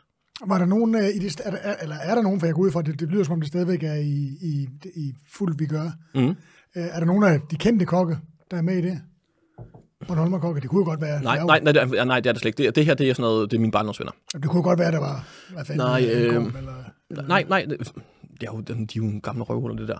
Øh, hvad hedder det? Nej, det er der ikke. Der, er- der er et par kokke med, fordi... Øh, men, øh, men ikke nogen, som, øh, som man sådan øh, kender. Som er kendt af programmet her. Nej, nej, så dem, øh, dem, nej dem, dem lærte jeg jo først at kende meget senere, når ja. jeg begyndte at lave konkurrencer. Øhm, så tager jeg, er jeg vel på det, der hedder, ja, på øh, Bistrum KBH hos Alexander. En sommersæson endnu på Jansen. Og øh, tilbage på øh, hos Alexander. Øh, færdiggøre øh, min eksamen øh, i København. Og fandt først ud af til sidst, at der var noget, der hed øh, bronzemedalje og sølvmedalje. Så jeg fik, jeg anede ikke, hvad det var. Men jeg fik sådan en bronzemedalje, og Yves gik jeg faktisk i klasse med inden for Ater. Lille Ja. Øh, Yves François. Han har sådan lidt vanvittigt... Ja, fra, ja, ja, lige præcis. Øh, vi gik i klasse sammen. Han fik 12 i rådhuspandekager, kan jeg huske. Øh, jeg lavede Brissel Demidorf. Pikeret. med trøffel, Trøfler. tunge. Nej, Nej, jeg, jeg, er ikke, jeg er ikke tung, og så florenger til, kan jeg huske. Ja. Øhm, ikke, noget hvid sovs også, ikke? jo, jo, sådan en kogt øh, brissel. Ja. Ja. Raketsovs eller sådan noget. Jamen, det tror jeg, jeg tror faktisk bare, det er en øh, opbagt sovs. Ja, det, det kan jeg ikke huske. Det, var også... Whatever. Supreme. Uh, ja. ja. Øhm, og hvad fanden skete der egentlig så? Jo, så skulle jeg så opereres i det knæ der, fordi jeg havde reddet mit korsbånd over. Øh, så efter jeg havde taget min svendeprøve, så fik jeg så et nyt korsbånd, og var sygemeldt i et stykke tid, og så var jeg jo færdig på min øh, læreplads. Jeg havde nogle prøvedage ude på Noma, øh, som jeg overhovedet ikke vidste, hvad jeg gik- gik ind til der. Jeg havde to dage sammen med Thorsten Vilgaard i Hold op. Ja, det var ret øh, anderledes i forhold til i hvert fald til, hvad jeg havde prøvet før. Hvor jeg startede med at stå og plukke øh, estragon. Øh, bitte, bitte små estragon. Jeg fattede ikke, hvorfor man ikke bare hakkede. Jeg, jeg, jeg, jeg vidste ikke, hvad det var til. Øh, tøjet. ja, det var, sådan, ja, du skulle købe det der. Øh, og så øh, var man med til at køre service, hvor jeg ikke fattede noget som helst af, hvad der foregik. Men der lærte jeg faktisk, at René han sagde, hvis du lige sætter den der kondibøtte ned, du har noget i, så kan du bruge begge hænder. Så sådan, det er jo rigtigt nok. Øhm, og jeg kunne huske, man blev kaldt op i klappen og skulle lave, der var sådan, øh, det var, der var sådan en sten med noget øh, kartoffel. Ja. Nej, det var nok ikke Nej, kartoffel. var det ikke den med søl og, og så jomformerne på? Jo, det, er- jo, det er rigtigt. Jo, ja. jo. Øh, og så var der sådan en hummerting, hvor man skulle lægge en ske ned, så trække en palet. Det har aldrig prøvet at være der. Altså jeg vil tænke, hvad fanden foregår der der? Og det skulle man så gøre. Og så hvis man ikke kunne, så blev du bare kaldt ned i rækken. Og det var sådan, ja, ja, fik, fik ned med dig. Og du fik jo ikke lov til at prøve det igen. Så det var sådan, det var, og så, der var lidt temperament. Øh, det var jeg slet ikke vant til. Altså det var sådan noget, det var, altså på Jansen, det var totalt feel good og familie. Og du har også været i den familie længe, Ja, altså var ja. en accepteret del af det, ikke? Ja, og man, du ved, kom ind, og jeg kom ind med min knivtaske der på Noma, og jeg tænkte sådan, om øh, jeg skulle være der klokken 9, så jeg tænkte, de kommer sgu nok også lidt, vi plejer altid at komme lidt for sent. så kom jeg ind de der, ikke nej, ja, goddag. øh, og så stod der bare sådan en bunderøv med den der store blå knivtaske. Jeg havde både trancherkniv med og alt muligt lækker. Så jeg, det der, det kan du bare lige lægge derop. Øhm, men det var meget sjovt at prøve. Her er en pincet. Ja, lige, ja, ja. ja, det var der. Øhm, og så havde stod vi og pillede rejer, så de havde sådan en rå rejer ret ja. med noget... Øh, jeg husker, vi stod og pillede en hel dag, stod vi og pillede rejer, mig og Thorsten og nogle andre volontørs. Og så endelig var vi færdige, så sagde han, ja, så skal vi bare lige have dem op på bagpapir. Og så ligger de bare sådan fem i række, altså så der var 15 rejer på et bagpapir, det var sådan, okay, klokken er øh, 11, sådan, ja, der havde, var jeg færdig for længst. Så stod vi til klokken 2 om natten og bare lagde rejer op. Men altså, det var sådan, og jeg tænker sådan, hold kæft, hvor var det åndssvagt. Men nu kan jeg jo godt se, hvorfor man gjorde det. Øhm, det var, ja, så det var, det var lidt sjovt. Øh, men altså, men ikke noget for mig overhovedet. Men hvordan, hvordan kom du, altså fordi fra, fra, fra, med al respekt for mm. det sted, du var, det var jo trods alt meget, du må jo have haft en ambition om, at du gerne ville, at, at du har hørt om Noma, og, og Ja. at du gerne ville den vej, ellers havde du ikke. Nej, Søren Tybo der øh, var venner med Claus Meier. Øh, og så han havde arrangeret, at jeg skulle ud på en prøvevagt. Okay. Øh, så igennem den, jeg, jeg havde prøvet det der, du ved, et stjernet i Rom til, nu skal jeg prøve, jeg tror det var to stjernet dengang faktisk. Øh, det var fedt at prøve en to stjernet. Og det var jo så Noma, men det var slet ikke noget for mig. Øh, men jeg, øh, jeg bliver så faktisk, jeg, jeg jo på det tidspunkt er jeg også kommet på kokkelandsholdet, junior kokkelandsholdet. Øh, så der møder jeg også nogle, lidt nogle, fra nogle Michelin-stjerne. Der var ikke så meget svung i at sige, at man var fra Bistrum KBH. Nej. Øh, hvad hedder det? men det, men det var, det var, jeg mødte nogle sjove øh, mennesker der. Men jeg blev opereret knæet, kom tilbage, øh, startede på Henne Kirkeby Kro. Øh, per Mandrup, som vi nok begge to øh, kender, øh, øh, var, var på, øh, var på kokkelandsholdet, eller var chef for kokkelandsholdet dengang. Jamen, han lavede jo rigtig mange ting. Han lavede årets kok, og mm. han, han, han var jo rigtig involveret i alt muligt Ja. med, med mad. Ja. Øh, og er det formentlig stadigvæk. Ja, ja, det er helt sikkert. Men han, han blev så headhunted, da øh, Skovbo-familien købte Henne Kirkeby. Øh, der blev han, øh, det ved jeg sgu ikke, gastronomisk chef eller et eller andet. Ja. Øh, og så ringede han til en masse på landsholdet, og juniorlandsholdet, skal du, vil du arbejde her? Og så sådan, ja, jeg aner ikke, hvad det var. Ved det, og så han, jeg kommer og henter dig på hendes stationsby. Så jeg, nå, fint nok, så jeg pakkede min kuffert, øh, og tog det over tænkte, "Nå, det her, det er edder, med hvor langt ude på landet. ja, det er... Og hvis du ikke trykker på den der knap, når du skal af med toget, så kører den bare. Så, ved jeg det, så jeg, jeg kom til at køre for langt, øh, og endte i sådan noget, hvad hedder det, Nævl eller sådan noget. Ja. Det var en nævlgris. Nå, men øh, jeg kom ud på Henne Kirkeby, øh, skulle være på partimyndighed, Morten Falk, øh, som jeg havde, jeg havde lige slået ham til DM for kokkelever. Eller ikke slået, jeg blev nummer 6, han nummer 7. Så det, men det var ret vigtigt. Men mig og Morten Falk, vi var på parti sammen der. Øh, og det var vildt. Øh, Var det med Allan? Nej, det var, der var et år, hvor det, det var før Allan kom til, eller der var to år, tror jeg. Så det var øh, øh, Nina fra Kokkelandsholdet, Lars Konditor, øh, hvad kan jeg tror, du skal han hedder? Øh, sindssygt dygtig konditor. Så der var ikke, der var ikke, øh, jo, Per var patron, øh, men han var rigtig, Det er hun Nina Bundgaard. Bundgaard, ja. Ja. Og hvad fanden hedder Lars? Nå, det kan jeg ikke. Han er briller, han er pissedygtig. Øh, altså, Per var rigtig god til at... Han stod rigtig meget i opvasken, og så var han rigtig glad for at få leveret popcorn op til, på første sal. Øh, hvad hedder det? Så øh, vi lavede øh, meget Michaud-mad. Nina havde været på hos Michaud, så der var salat fold og en masse ting som deroppe fra. Så der er et fold med foie gras og jomformer. Jamen, øh, Truffelvinaigrette. Ja, men der var både stegt, det var, øh, der var både det øh, terrin, øh, stegt, øh, det var vildt, det var vildt lækkert, ja. og det kostede ingenting. Øh, Rosé var husets champagne, altså noget, øh, som vi bare okay. høvlede afsted. Jeg kan godt huske den periode, når du siger det der. Øh, jeg skal lige sige, at Henrik Kirkeby Kro var jo dengang ejet i, gennem fire generationer mm. af Hans Bæk Thomsen. Ja. Øh, familie. Mhm. Og han havde overtog den og, og, og drevet den dengang jo i... Jeg har været der mange gange at spise. Øh, Ja. Det ved jeg ikke, 30 år eller et eller andet. Mhm. Og så købte familien Skovbo den af ham, Ja. Jo, og jeg, Som nu har Kong Hans og øh, Fenø Sund og Henrik Kirkeby. ja. Øh, ved det, og, og jeg, jeg tænker, jeg, jeg tror, det gik sådan lidt ret stærkt, det der køb der, for der, der, man kunne ikke nå at sætte en køkkenchef i hvert fald. Øh, men vi drev det, og de var jo også bare igen en familie. Øh, Men Morten øh, Falk var jo gennem, øh, fordi han var jo, han var om, om, om vinteren, der var han jo på Kong Hans. Mhm. Ja. Jeg ved ikke, om han havde været det der, eller... Det tror jeg, fordi øh, året efter var han på, han har, han har også et sindssygt CV, hvor han var på Kong Hans, så var han på, du ved, tilbage til hende, øh, Noma tilbage, og så på Fat Dog. Ja. Øh, hvad hedder det? øhm, Men jeg, øh, jeg vidste jo ikke, jeg, jeg selvfølgelig vidste jeg ikke, hvem Morten Falk var, men han var bare sådan en, øh, et ordentligt skur. Ja, øh, to meter høj. Ikke? Han er Danmarks største kok, faktisk. Ja, det, ja, ham og så Hans Bæk Thomsen. Ja. De er næsten lige... Og Rasmus Grønbæk. Og ja, okay, han er ja. Øh, men, men så var vi bare sammen der, og det var sådan noget, partierne hjalp ikke hinanden. Mig og Morten, vi var på forretten. Der var en ret med rømmerejer og øh, krabbeklør. Øh, og øh, fisken, de havde sikkert bare et eller andet pikvarfilet, som de fik hjem fileteret. Øh, så når vi, du ved, med sådan noget med at bakke op, det var mig og Morten, vi sad kraften til klokken 2 om natten hver anden dag, og pillede rømmerejer og øh, pillede taskekrabbeklør. Så det var sådan ret det der med sådan, øh, når de var færdige med at køre hovedretten, så gik de der kokke bare hjem. Så det var bare mig og Morten, vi sad sådan der. Men det var totalt øh, familieagtigt, og vi blev jo pissegode venner, og det er vi stadig den dag i dag.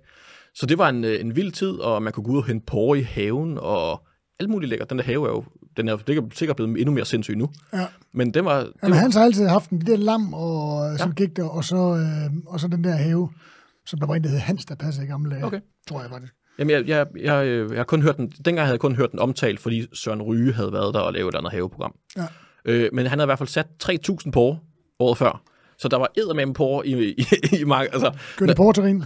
øh, ja, det gjorde vi helt sikkert. Ja, ja. Og det var sådan, øh, Det smager også meget godt. jamen det smager, det er super dejligt.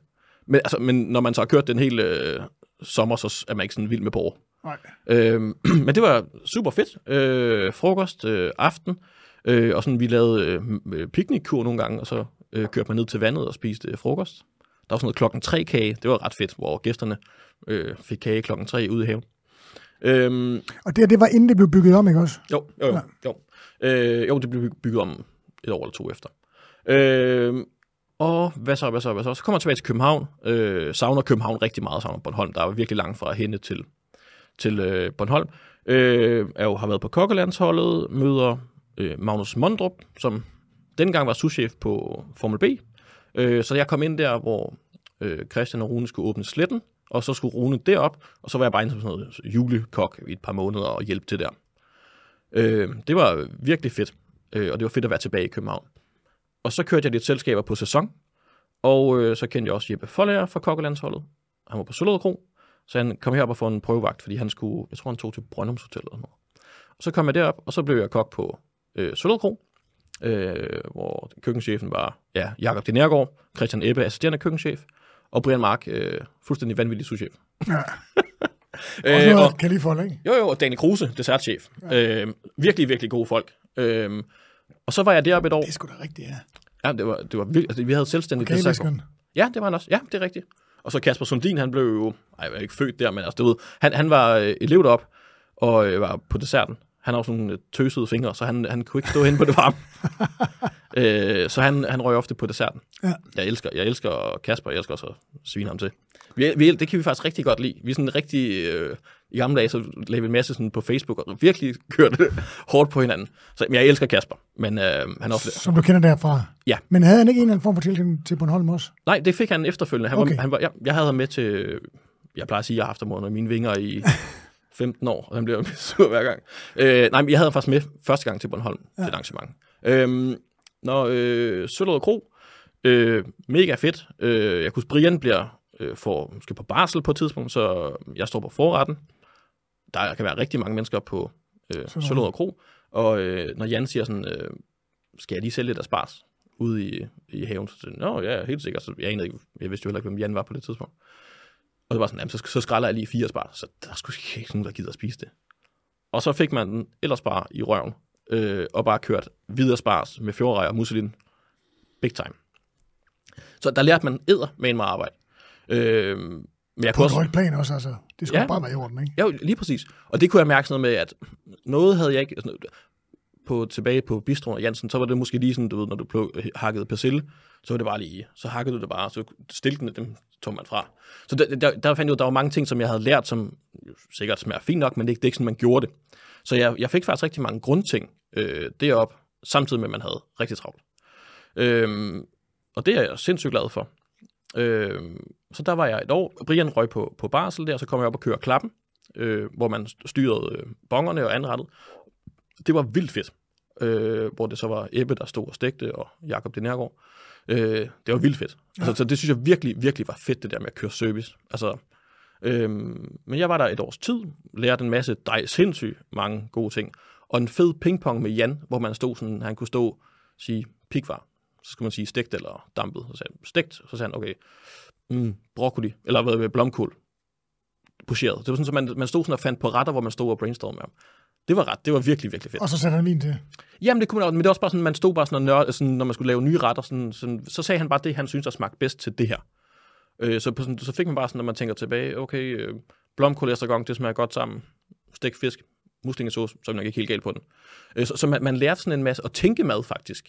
Øh, og han har jo spist sindssygt mange steder. Så ja, ja, det var virkelig, det var virkelig, virkelig fedt. Der var virkelig langt til Sølvrød fra København, når man ikke havde bil. Og man var, kunne også være sent færdig, så kunne man blive sat af på Østerport station, selvom man boede inde i øh, Indre København. Så man, det var, det var, der var langt op, synes jeg. Ja.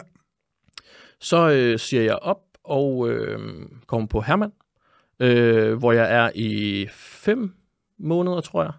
Øhm, og hvor Søllerød Kro var sådan noget, altså hvis Jakob Denergo, han skulle være rigtig god, og altså noget han synes, der var virkelig fedt, det var øh, på Moltenikomfuret, lige op med et øh, viskestykke, og så kørte vi i klappen, og så kørte man også lige retter øh, på hele. Så det var bare sådan, der var noget sådan lidt rockstjerne-agtigt, det var, jeg synes, det var mega fedt, hvor man bare skulle have det der ud af klappen, for der var sat mange gæster. Ja. Øh, og det var pissegodt, det vi lavede. Og så ind til Herman, hvor, øh, ja, det var der fem måneder. Det var ikke noget for mig. Nej, Øh, det? Øhm, altså, altså, måden det var på. Altså, øh, jeg tror aldrig, jeg har været så ked af det i, øh, i et halvt år. Det er jo gastrotools.dk, der har gjort udsendelsen af denne podcast mulig.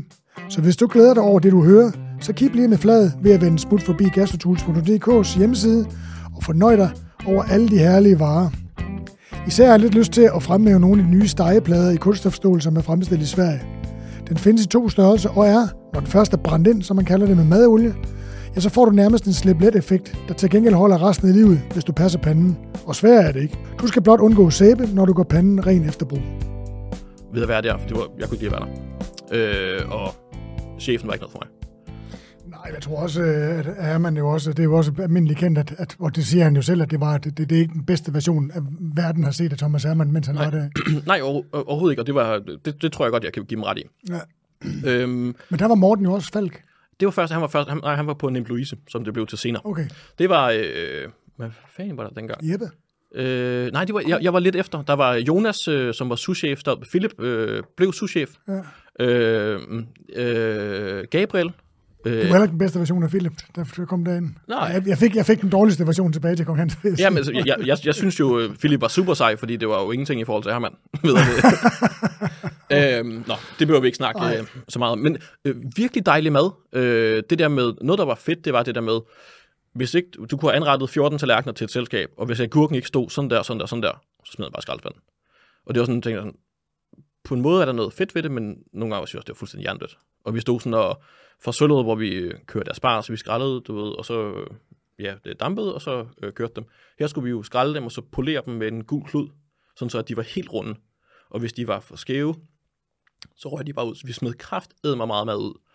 Øh, aspargeskruditerer kan jo sådan noget med, som skulle skære sådan noget harlequin-mønster, og så på mandolin. Og hvis ikke de bukkede organisk, så kunne du ikke bruge dem. Så du kunne, altså, du kunne, der var, jeg tror, der kunne være 42 gæster. Du skulle bare bakke op til 100 hver dag. Øh, fordi han smed halvdelen ud. Fordi det ikke lige var, vist, altså, øh, altså aspargeskruditerer og kørvelstilke. Der var klippet til. Fuck me, mand. Øhm, men, men det smagte jo, det smagte, alt smagte yeah. sindssygt godt. Og bare us, altså sådan helt sindssygt smukt. Ikke? Ja, altså, var helt vildt. Ja. Øh, noget, der var sådan, øh, grineren, som vi også lavede sjov med det, han skulle altid ind og se retterne i lyset i restauranten. Du ved, sådan, man stod og anrettede sådan, hvordan ser det ud? Så skulle han ind og sidde i restauranten selv og dække op til en kuvert, og hvordan det var. Det sådan, altså, han gik jo psykopat meget op i det. Ja. Øh, men, men det var bare ikke, øh, det var ikke noget for mig. Ja, men vi kan jo godt, vi kan jo godt snakke om det, fordi at, altså, Herman siger jo, har jo selv, han ved jo godt, hvad, ja. ja. hvad der var, der skete. Ja. Ikke? Altså, og, og det man er man nødt til at, ligesom at, at, at, at erkende, altså det, det kostede så noget blod og sved og tårer og nogle døde soldater undervejs, ikke? Sådan mm. er de store slag jo ikke, og han fik jo sindssyg anerkendelse for den her der, Ja. ikke? Men jeg har sjældent mødt et menneske, der var så perfektionistisk, altså Nej, det var, det var ret sindssygt, det der. fuldstændig vildt, ikke? Altså, ja. Altså uden nogen som helst øh, tanker om, hvad omkostningerne var. Ja. Whatsoever. Ja, vi købte nye tallerkener øh, hele tiden. Ja. Øh, Der, var, der var kun det. ja. Ja, ja, ja. Og det var, det var, altså nu er jeg, jeg, jeg, har jo set ham in the making, ikke? Altså, Ja, ja, ja. Hvordan han ligesom blev den der, ikke? Og, så, og den der, og det kan man jo sagtens følge, det har du sikkert også haft med nogen, der har været under dig, Kasper Sundin for eksempel, ikke? der gerne vil gøre det bedre end dig, og alt det der, Ja. det kan man jo sagtens forstå. Ja. Altså, Men, men, men øh, jeg, tror også, jeg tror også, jeg overhaler ham lidt, det der. Det har han jo som sagt også selv inde om, derfor kan vi godt tale om det. Ja, ja, ja. Øh, Men altså, sådan, det er jo noget, der er sket for lang tid siden, så der er ingen grund til at sådan, jeg skal bære sgu ikke af for noget som helst. Og sådan, men det er vildt, at man kan være så passioneret omkring noget, ikke? at man er Jo. fuldstændig ligeglad med det, der der foregår omkring en. Ja. Ja, og så, jo, og så en ting, der også var fuldstændig sindssygt, det var så meget, vi, vi gjorde mere rent, end vi lavede mad. Ja. Altså, du ved, når man... Øh, selvfølgelig skal der være rent og pænt, og det er jeg fuldstændig med på, men der blev vasket ned øh, før service, frokostservice, efter frokostservice. Øh, så stod du og måske plukkede nogle urter, så vaskede du ned til aftenservice. Så vaskede du ned big time om aftenen, øh, og så kunne du nogle gange lørdag møde ind for at vaske, vaske køkkenet ned. Det var sådan, hvad fanden har vi lige lavet i går? Så, så, så, så vi, vi brugte jo øh, øh, sygt meget tid på at gøre rent.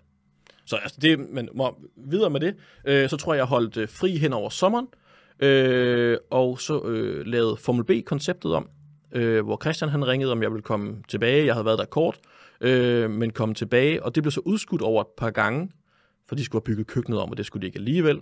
Øh, så var jeg med til at, ikke åbne, jeg arbejdede på Frankies køkken, hvor Denny var souschef. Så jeg var bare lige inde, øh, er det vangste. ja, ja, det er en af dine gamle drenge, ja. ja. Du har faktisk, jeg, jeg har læst en bog, du kan skrive ham som Dennis. Det plejer jeg altid, så jeg kalder ham bare for, for Dennis, og ikke for Denny. Der står et eller andet, I var til sådan noget, øh, whatever, fest. Jeg tror, jeg i- Denise. Nå, det, nå, det kan det godt være. Ja. Han er også lidt tøset. Nej, han, han, han er faktisk, han er pisse sød. Han har en fisse nede i halsen. Ja, tak. Det er faktisk ret vildt. Nej, ja, jo, ja. Den har du aldrig set. Nej, Det skal du spørge. Det skal, når vi er færdige her, så må du straks skrive til mig og spørge, om man ikke vil tage et billede af den. Det er ja vildt tak. nok. Ja tak. Jamen, øh, det skal, det, det, skal, det skal jeg gøre. Men, men han, han var der, og vi lavede dejlig mad. Øh, og øh, en elev, det var også Rasmus, som er, nu har sådan noget Benji, altså et mega godt bageri, og han har været brødchef på øh, Noma bagefter. Så der var nogle ret dygtige folk. Øh, Mathias Filtenborg, som også var elev på Søllerød, kom ind som kok. Øh, så vi lavede dejlig mad. Øh, det var en madklubben regi. En afslappet... Ja, de var meget inspireret af sådan noget nose to tail. Øh, det må gerne Ja. være sådan lidt stodder-agtigt, så det var nogle pies, øh, og jeg lavede en tartelet, en hjemmelavet tartelet med stegt kålpølse, brisler, mm. øh, tunge, og så sådan en, øh, en persille blanket sauce. Det fucking godt. Altså Ja. ja. virkelig, virkelig godt. Og det kostede ikke så meget. Jamen, altså alt, hvad der er kålpølse i, smager godt. Ja, det, ja, det, ja, det skal du sige, når du er fra Præcis. Sønderjylland. Det er jo Øhm, mit uh, terroir, ikke? Ja, lige på, det smager bare kålpølse, det hele. Ja. ja, tak. Øhm, men det var, det var ret fedt, og det var sådan første gang, jeg var et sted, hvor folk, jo, mine venner havde råd til at komme og spise. Altså, der var jeg været 24 eller 23. Altså, de, de kom ikke lige droppende forbi på hverken Søllerød eller Herman. Så det var ret fedt, det der med at lave mad til sine venner. Og så tage ind og få et glas vin bagefter. Ja, og det, og det, og det var sådan, øh, vi stemplede ind med et kort og ud, og sådan noget med, man fik løn for sine timer. Det var sådan, øh, okay, det var, hvad fanden sker der her? Øh, det, var, det var sgu, øh, det var hyggeligt, og det var sådan, øh, vi var jo, vi var jo gode, og man kan sige, hvis man er vant til at komme fra Herman, hvor du bare, altså alt var sådan nazi-agtigt, og til det, det, du laver stadig god mad, men det er totalt loose. Det var, øh, det var ligesom sådan en Superliga-spiller, der var stjerne i første, hvor det var Danmarks agtigt Øh, det, var, det var virkelig fedt øh, og hyggeligt. Øhm, så kom jeg til Formel, tilbage til Formel B, hvor de lavede om til det her med alle retter kostede 125 kroner, tror jeg det var. Ja. Øh, hvor man fik det vildeste mad for 125 kroner. Og vi havde fuldt hus hver dag. Ja. Øhm, Ja, det var jo lidt, en, det var lidt afledt af, at de havde, hvad skal man sige, det, jeg blev meget nødt til noget negativt, så de har jo regnet med, at de skulle have to, to stjerner og sat, alt, sat alle krydserne de rigtige steder, ikke? Altså, Mhm. Men det fik de så ikke, vel? Og Nej. Det, og det gik af helvede til, og det var lige efter finanskriser og ting og sager, ikke? ja, jeg, jeg tror ikke, de havde super mange gæster. Altså sådan noget øh, på det her, hvad hedder det, ja, på det fine dining. Eller, 2,0 Formel Ja. B, ikke? Ja, men, ja, men det nye, det var jo helt sindssygt. Vi havde Sindssygt flot, altså. Ja, og virkelig nogle... Meget, meget ambitiøst, og de, var, og de havde jo god grund til at gøre det. Det var det igen, det, var, det, der vil jeg ikke sige noget, der, er der er Nej, noget negativt over det, altså. Nej, overhovedet ikke. Men, men, men, men de ramte bare en forkert tid. Ja, det, det tror jeg helt sikkert. Altså, de laver Og vanvittigt. så, for, så for, fortæl lige om, hvad de lavede, fordi det, er jo, det har jo dannet skole for rigtig, rigtig mange koncepter efterfølgende, kan man sige. Ikke? Jamen, det var et menukort, hvor det ikke var delt op i hverken forret, hoved, jo, der var søde ting, men alle retter kostede bare 125 kroner. Øh, så kunne du bare blande det, som du vil. Så sammensætte man sin egen menu i virkeligheden. Og det var, kunne altså sagtens være øh, jomfrummer med saucenage, øh, pikvar med oksehaler, tror jeg det var. Øh, jamen, altså, vanvittige gode ting. Altså Ja. ja. helt... Eller, jeg tror ikke, det har hængt... Øh, altså, man har virkelig fået noget for pengene. Ja. Øh, det var virkelig, virkelig godt. Daniel Kruse var også dengang, jeg kom tilbage der, så vi har sådan fuldt lidt ad. Kasper Sundin var også øh, taget derind. Øh, det var bare et fedt hold. Ja. Øh, jeg startede som kok, og så blev jeg kreativ souschef. Så jeg lavede lidt retter. Øh, det var virkelig fedt, og du kunne bare... Øh, hvis der kom en eller anden ind, så lavede du en ret. som smagte godt. Hvis Christian, den der smager godt, så kører vi bare. Så det var ret, øh, ret fedt, øh, og der fik man altså også lov til at arbejde på. Der var en mand, der stod på stegen der. Øh, og der jo være, det ved ikke, der kunne godt være sådan en 80-90, måske 100 gæster, tror jeg faktisk, vi var på en dag. Altså, så det er en mand, der steger alt, og det var alt, som oftest altid Christian. Øh, Arbe. Ja, ja. Vanvittig øh, arbejdsom mand, som jo bare øh, elskede at stå over den pikvar. Ja. Og det har han jo gjort i alle år. Jeg tror, det er sådan, det er sådan man fik ikke lov til at skære det ud, for det gjorde han bare. Og så, ja, det, det var, han var virkelig, øh, han var virkelig sej. Øh, og sjov også, så jeg elskede at provokere ham lidt også. Men, så det, at nogle gange så kunne han godt tage, at man sådan drillede ham lidt, og nogle gange så blev han pisse sur. Men det var, det var sgu ret, øh, det var et fedt sted, og der blev eddermame knoklet. Øh, så lå... Øh, Og det fik jo vendt til en kæmpe stor succes, der ligesom grundlag i virkeligheden den her, ja nu hedder det jo faktisk Formel B-familie, med en masse Ja. øh, øh, knopskydninger på det, ikke? Ja, jeg, Markø var på sletten på det tidspunkt, hvor de også lavede om til alle. Du skulle faktisk, du faktisk komme ind på et afbud, de skulle have været, faktisk. Er det rigtigt? Ja, det tror jeg faktisk. Men øh, der var noget med flyvemaskinen. Fucking ligegyldigt. Ja, tak. Ja. Øhm, Formel B, sindssygt gode retter. Øh, og så var det, Kado havde jo åbnet, skal ikke huske, det var Kado, eller Pony nede i Sorte Hest. Det var nok Kado, tror jeg. Øh, som lå lidt længere nede ad gaden. Det var Kado, de åbnede Kado først. Øh, og øh, dem har jeg jo kendt, kendt fra tidligere og været over at hjælpe dem en gang imellem. Ja. Så Rasmus, han kom altid op lige og kiggede, han kunne sådan, vi stod sådan og kynellede smør. Og så sagde han bare sådan, hold kæft, hvor det det der. hvorfor kan I ikke bare gøre det, som vi gør nede på Kado, hvor bare klaske det op på en tallerken.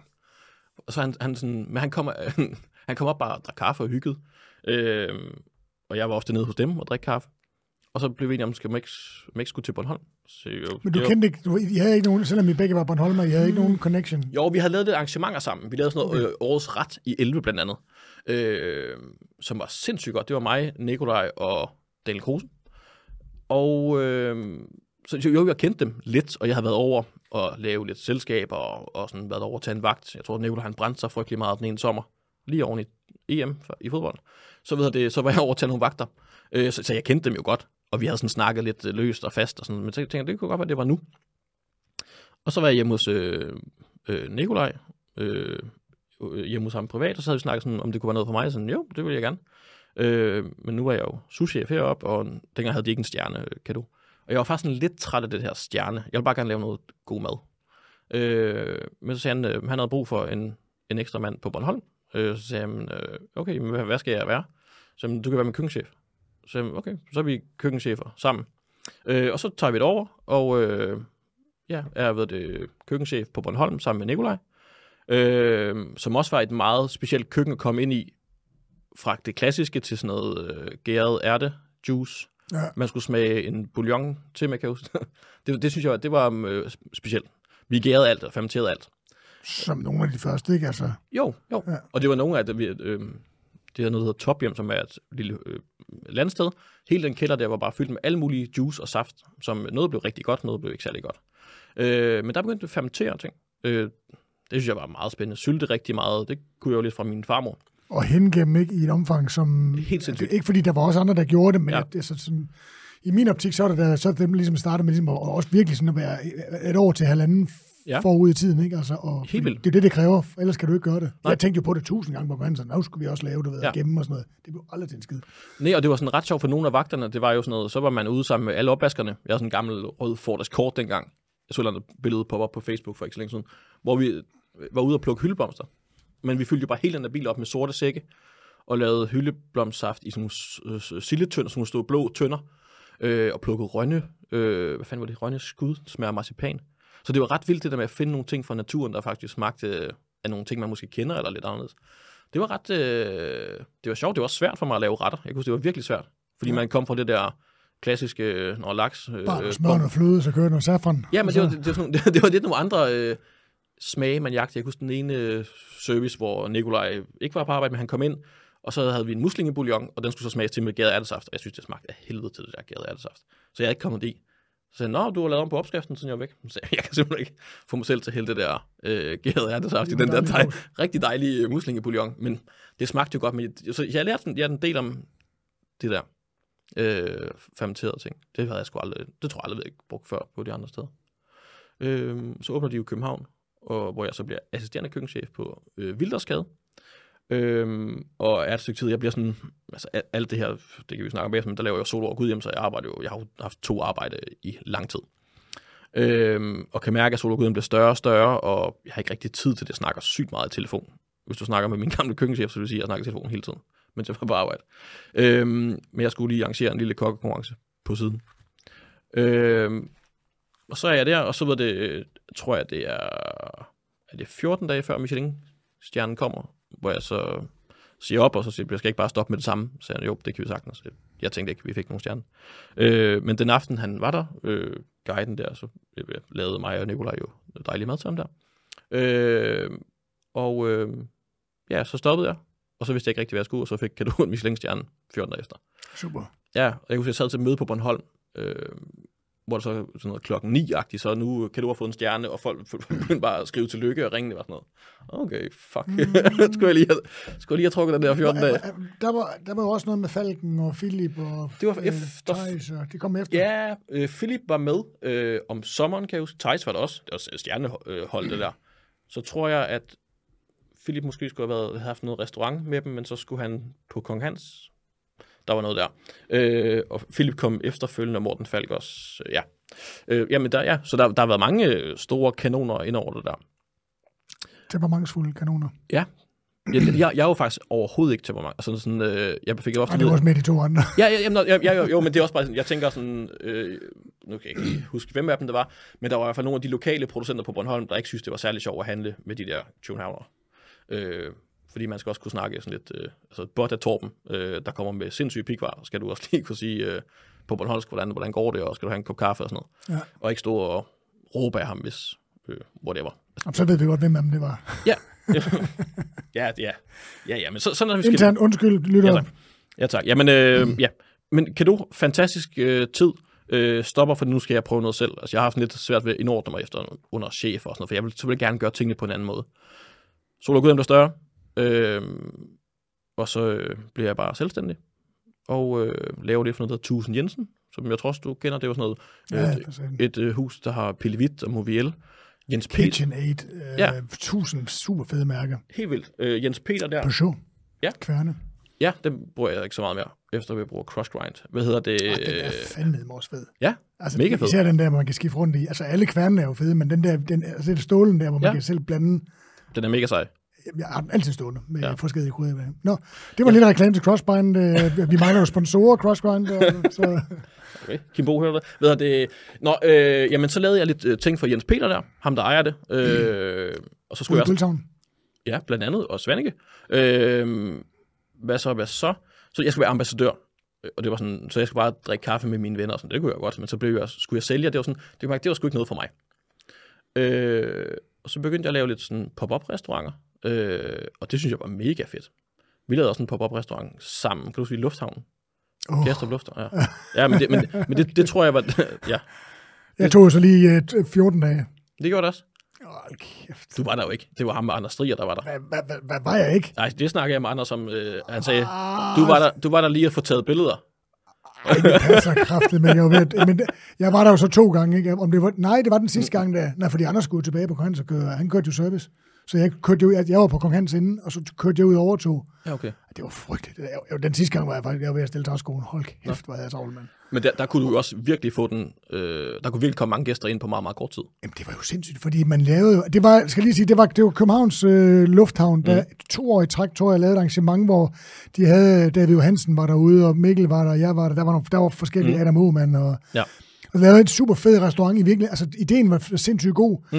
Øh, jeg tror alle sammen, vi forstod det der med at lave en menu, som man kunne lave mere eller mindre, altså en til to mand, ikke? Altså, Ja. der kunne komme op til 80 til frokost og 80 til aften, ikke? Cirka. Ja, som, som, altså, som lige kunne gå ind. Altså, der gik Ja. jo hundredvis af mennesker forbi. Ja. Om de vælter gå ind eller ikke gå ind. og så skulle du være madklar på syv minutter, ja. eller et eller andet, ikke? Og jeg tror, vi alle sammen forstod det, øh, men det, der skete, det var jo, at der var jo nul opbakning for Lufthavnen. Mm. Og dem, der i virkeligheden skulle understøtte os, de kokker der, ikke? Altså, jeg skal lige hente noget persille, og så kom han tilbage halvanden time senere. Jamen, jeg har bare hentet persille. Ja. Halvanden, altså, det var så ude under, øh, den, hvad hedder den, den, Ja, i den, fingeren, tror jeg ikke det. helt under den, der, hvad hedder den, indrigs øh, Ja, ja, ja, ja. Så kørte de derud på et løbehjul 7 km den ene vej, 7 km, mens du bare stod og kørte. Ja. Det var fuldstændig, og der, der, blev ikke bakket op, der blev ikke købt de rigtige varer, der var ikke noget, altså der måtte ikke være i køkken, alle knive skulle, skulle lægges fast, fast med wire, ja. og det var helt fucking sindssygt, altså. Og, og det er jo igen det der, når man, når man sagt ja til, så, så må man det bare gøre det, ikke? Mm. Altså, det var skrækkeligt. Ja. Skrækkeligt. Ja, ja, ja, ja, ja, ja, ja, ja. Jeg synes, det var, jeg var, også, jeg var jo yngre, jeg synes, det var fedt. Det var første gang, at mit billede var på en restaurant, så jeg synes, det var mega fedt. Øh, men jo, jo, det var fuldstændig vanvittige forhold. Og... Ingen opbakning. Nej, nej, nej, overhovedet ikke. Og du stod jo bare midt ude i, øh, hvor det var, øh, lufthavnen, og ja. hvis du ikke havde mere, så kunne du ikke gøre noget. Nej. Øhm, nå, nå, whatever. Men så begyndte jeg at lave alle de her pop-up restauranter, øh, hvor jeg lavede det der. Jeg har lavet et par gange i øh, Oslo, hvor jeg havde en restaurant øh, op sammen med, en år sammen med Daniel Kruse. Øh, restaurant Bornholm, hvor vi brugte Bornholmske varer. Øh, mega fedt. Udover der var så lige gasudslip i, det hed Marthallen om søndagen. Så vi, altså, vi havde alt med fra Bornholm. Og øh, det norske tolvvæsen er ikke sådan super fedt. Øh, så mig og Daniel Kruse, vi kørte op, og så havde vi nyopgravede kartofler med. Øh, og det, der har aldrig været kartoffelpest i Norge. Men vi kommer ind, og vi har fået, altså fået fortollet alle mulige varer. Så kommer vi bare og bærer ind og siger, I har kartofler med? Ja, ja, vi har lige øh, gravet dem op i morgen, så det var mega fedt. Så kiggede de bare på os, som om vi bare havde sådan en kasse dynamit med. For det var bare, så stod der sådan et skilt, hvor der stod ingen våben, ingen et eller andet, ingen, øh, ingen, ingen kartofler. det var sådan, nå, så måtte vi lige høvle dem ud. Øh, men vi tog op, og jeg havde service med for lov listed og en masse dejlige ting. Øh, lavede sindssygt god restaurant i, øh, i tre dage. Sidste dag, der skulle komme alle de store madanmeldere. Øh, Allan Poulsen var på, hvad fanden den, Bagatell. Ja. Øh, og så står vi lige pludselig og bakker op, og så lige pludselig så er der alle folk bare væk. Og så ved det, øh, så står vi og bare kigger ud i sådan en helt tom hal, hvor bare sådan, øh, vi hører høj musik ind i restauranten. Og så er det bare, så er alle bare væk. Og så ved det, så hvad fanden sker der? Så går vi lige ud, og så er der jo været gasudslip. Og, øh, og så, der brødet stod i ovnen, og vi kunne ikke rigtig gøre noget. Og det var sådan, så stod vi der i 3-4 timer, og så kom øh, brandvæsenet var der, og så jeg fik lov til at gå ind, for det var mig, der stod for det, og så skulle jeg ind og finde vores pas og nogle ting. Så jeg fik sådan en røgdykker på, og skulle, øh, eller sådan en øh, maske på, og skulle have en røgdykker i hånden, og han gik med sådan et, øh, whatever. Yes. Ja, nej, men også sådan der målte, hvor meget gas der var. Okay. Og han sagde, hvis jeg, hvis jeg gokker der på, på glasene, så er det ud. Så jeg havde fået at vide, at jeg skulle hente mit pas, øh, Simons, øh, Don, øh, Simon Olsen var også med, så vi skulle hente nogle ting. Og det var helt sindssygt som at være med i et eller andet computerspil, hvor du går helt alene i sådan en øde øh, torhal og så bare ind og så finde det, og så gokker han mig bare lige på glasset. Og Jeg, jeg tror, at vi, vi fik vores pas ud, og så måtte vi flyve hjem. Og øh, alt vores ting stod op, som vi måtte, øh, en af mine kammerater, øh, kørte op og hentede måned, to senere. Så, men, men det var, det var, det var meget fedt at lave på op restaurant. Det var ikke lige så fedt. Ja, nu, nu er det meget sjovt, men altså, jeg var fandme presset der. Ja, for fanden øhm, og jeg var jo selvstændig, altså økonomien var ikke sådan super duper dengang. Nej, jeg øh, det der, man får ikke det ud af det, men det er jo en investering i, at man bliver ja. mere og mere kendt og kan lave flere, flere ting, ikke? Altså. Ja. Øhm, ja, og så ved det, så har jeg jo lavet en masse ting med en pop-up restaurant i Tokyo. Øh, jeg har været i New York og lavet mad, øh, været privatkok for Søren Kelsen. Så en masse ting øh, laver det selskab og sådan noget, men ja, så det tror jeg egentlig sådan, at mit, du ved, det var meget, meget langt kokke-CV på halvanden. Jeg vil faktisk brugt halvanden time på time. det. Okay, hold da kæft, mand. Så øh, du ved, hvor lang tid du har cirka til at snakke ja. om det, der kommer nu. Ja. Som jo er det, der har fyldt øh, virkelig meget de seneste år. Og, ja. og, øh, jamen altså, Mikkel og hans bror Mads står bag det her fantastiske konkurrenceprojekt øh, Sol over Gudhjem. Mm. Og vi skal lige finde ud af, er det, er det Danmarks største øh, øh, øh kokkekonkurrence, i så fald hvorfor? Øhm, andet år, der kaldte jeg det for Danmarks største kokkonkurrence. Jeg lånte 50.000 i banken, tænkte jeg, øh, hvad hedder det, vi skal skulle have en ordentlig øh, præmie. Og hvis øh, vi havde i hvert fald ikke nok mennesker, eller vi havde ikke de fleste mennesker, men så det er jo bare den største, årets kok, tror jeg, var 40, øh, eller 30 måske. Så jeg lånte 50.000, og så sagde jeg, nu laver jeg Danmarks største kokkonkurrence. Og ved det, og så øh, har vi bare kaldt det siden. Helt konsekvent. Det gør vi ikke så meget mere. Altså nu, nu er det måske, nu er det Danmarks største. Øh, men, så, så det var fordi, det fandt jeg på i 2010. Men det er det vel også fordi, at det er... Øh, at det blev transmitteret. Det gjorde det i hvert fald de første ja. mange år. Det gjorde det jo også sidste gang her, ikke? Ja, på TV2. Ja. Jo. jo, altså det er... Det startede fra et lille bitte telt øh, i 2009, øh, med nogle dygtige kokke, og så øh, TV2 Bornholm så en idé i, at vi skulle lave det øh, tv-transmitteret. Så de har været med hele vejen faktisk, eller fra 10 af. Øh, og så fra der kom 200 mennesker, så har der nu været 10.000 mennesker på havnen. Øh, I Gudhjem. I Gudhjem, ja. Øh, og der er et madmarked, hvor man kan smage en masse dejlige ting. Øh, få lidt smørbrød fra, øh, fra Møntergade. Der er en dessertkonkurrence nu, som er ret sindssyg i sommer faktisk, med, hvor de stiller op i par. Ja. Øh, hovedkonkurrencen øh, køres, de laver jo to retter på, øh, på dejlige råvarer, og Thorsten Vilgaard han vandt. Øh, I har været gode til, at det er altså selve hovedkonkurrencen, som jo er hovedattraktionen, ja. Kan man sige. Altså, det, det, det ser at konkurrencen er formentlig også ved at være deroppe af, og, og produktprisen ja. også, som vi skal snakke om. Men, men, øh, men det er jo den der herlige blanding. Det er jo ikke altid lige, øh, at man skal ikke skrive sig ind. Det er ikke nogen konkurrence. Det er jer, der vælger, hvem der ligesom skal deltage. Og I er sindssygt gode til ligesom at, at blande korten, så den nye og gamle. Ja. kommer i spil. Og, og det, øh, øh, Jamen det er, det er både, der er- der mange nye bliver inviteret ind, men det er også mm. det gamle ind, indspillet slæng, der ligesom er med ved i gang. Ikke? Altså, ja, det vil, det, det vil blive en kæmpe stort, og det er jo sådan en attraktion, som nu har jeg været heldig at være med. Jeg tror jeg faktisk, jeg er min 10. gang nu her. jamen, det skal nok. Ja, det tror jeg også. Øh, og det var egentlig, det var, altså første gang jeg var med, øh, var det første, det var, det var første gang, jeg sådan var rigtig på Bornholm. Ikke? Ja. Jamen, jeg ved, det, det, det er jo blevet enormt stort, og der er jo så mange... Altså, det startede med den lille konkurrence, som jo... Eller lille, ja, øh, hovedkonkurrencen, som de første 3-4 år, tror jeg bare var den. Eller bare. Øh, men det var nogle virkelig dygtige kokke, der var med. Ja. Første år var det sådan Torsten øh, Vilgaard, Thijs Brydegaard, øh, Allan Poulsen, han var lige blevet årets kok, og så en, øh, Magnus Mondrup, min kollega fra øh, Formel B dengang. Øh, og det var Michaud, øh, Mikkel Morbjerg, Paul Cunningham og... Hvad var den sidste? Nå, hvor det var sidste dommer, som Alipini jeg kan huske, men der var virkelig stor kanon. Så, så det var ligesom, jeg satte bare et godt hold øh, første år. Øh, og så blev det øh, de andre år, så var det, så kom vinderen Thijs var tilbage og forsvarede titlen i 10. Og øh, så begyndte jeg sådan at lære lidt folk at kende, som Mark øh, Lundgaard var med i 10, øh, Claus Henriksen, øh, Tommy Friis, tror jeg. Øhm, så det, det var bare sådan, de første par år, der, der, der har jo ikke været nogen marketingstrategi eller noget som helst bagved. Det var en, øh, mig, der har kaldt det for Danmarks største øh, kokkekonkurrence, og så har jeg bare tænkt, okay, hvem kan jeg få til at stille op i den her? Øh, jeg ville jo sagtens kunne sætte et, øh, lave et opslag et eller andet sted, så ville jeg få en masse, ligesom folk ansøger til årets kok. Øh, men så prikkede jeg dem bare, og tænkte, hvem fanden er de sejeste? Og så sådan gjorde vi både med dommerne og deltagerne. Og det er jo så både rygte, så nu, nu er det jo en, det er jo klamt nok at sige selv, men det er en ære at være med. Folk er i hvert fald enormt glade for at være med. Ja, meget. Altså, jeg kan huske det. Jeg blev inviteret med som dommer og sagde, wow, det vil, jeg- det vil jeg fandme gerne. Altså, det, det er, Jamen, og det har I bare været gode til. Men det, men det er jo også, fordi I er jo sindssygt gode til at sørge for, for alle, der er en, del af det. Om det så er gæsterne, der kommer ned på havnen, ja. eller det er deltagerne, eller dommerne, eller, eller, eller hjælperne. Alle mm. bliver jo taget godt om. Så det er jo sådan en... Der er en meget stor del af det, som er en meget stor familie efterhånden, ikke? Altså, Jo. som møder hinanden hvert år, og det er bare, der er, der er derovre. Jeg blev spurgt om et eller andet nu, at jeg skulle, skulle lave sådan, nej, det kan jeg ikke. Formentlig, jeg ved det jo ikke, men formentlig der er jeg på, på Bornholm, ikke? Altså, Ja.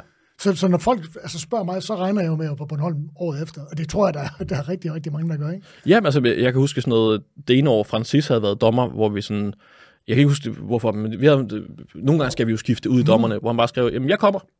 Det var sådan, okay, nå, super, så er vi, Så må vi lave en så, så er vi fem dommer i produktprisen, tror jeg. Eller sådan noget. Øh, og øhm, jamen, øh, Jesper Kok skrev også altid sådan noget, jeg kan godt næste år. Øhm, og det er jo sådan, om nogen svært at få fat i, det kan jo være øh, Jesper Kok.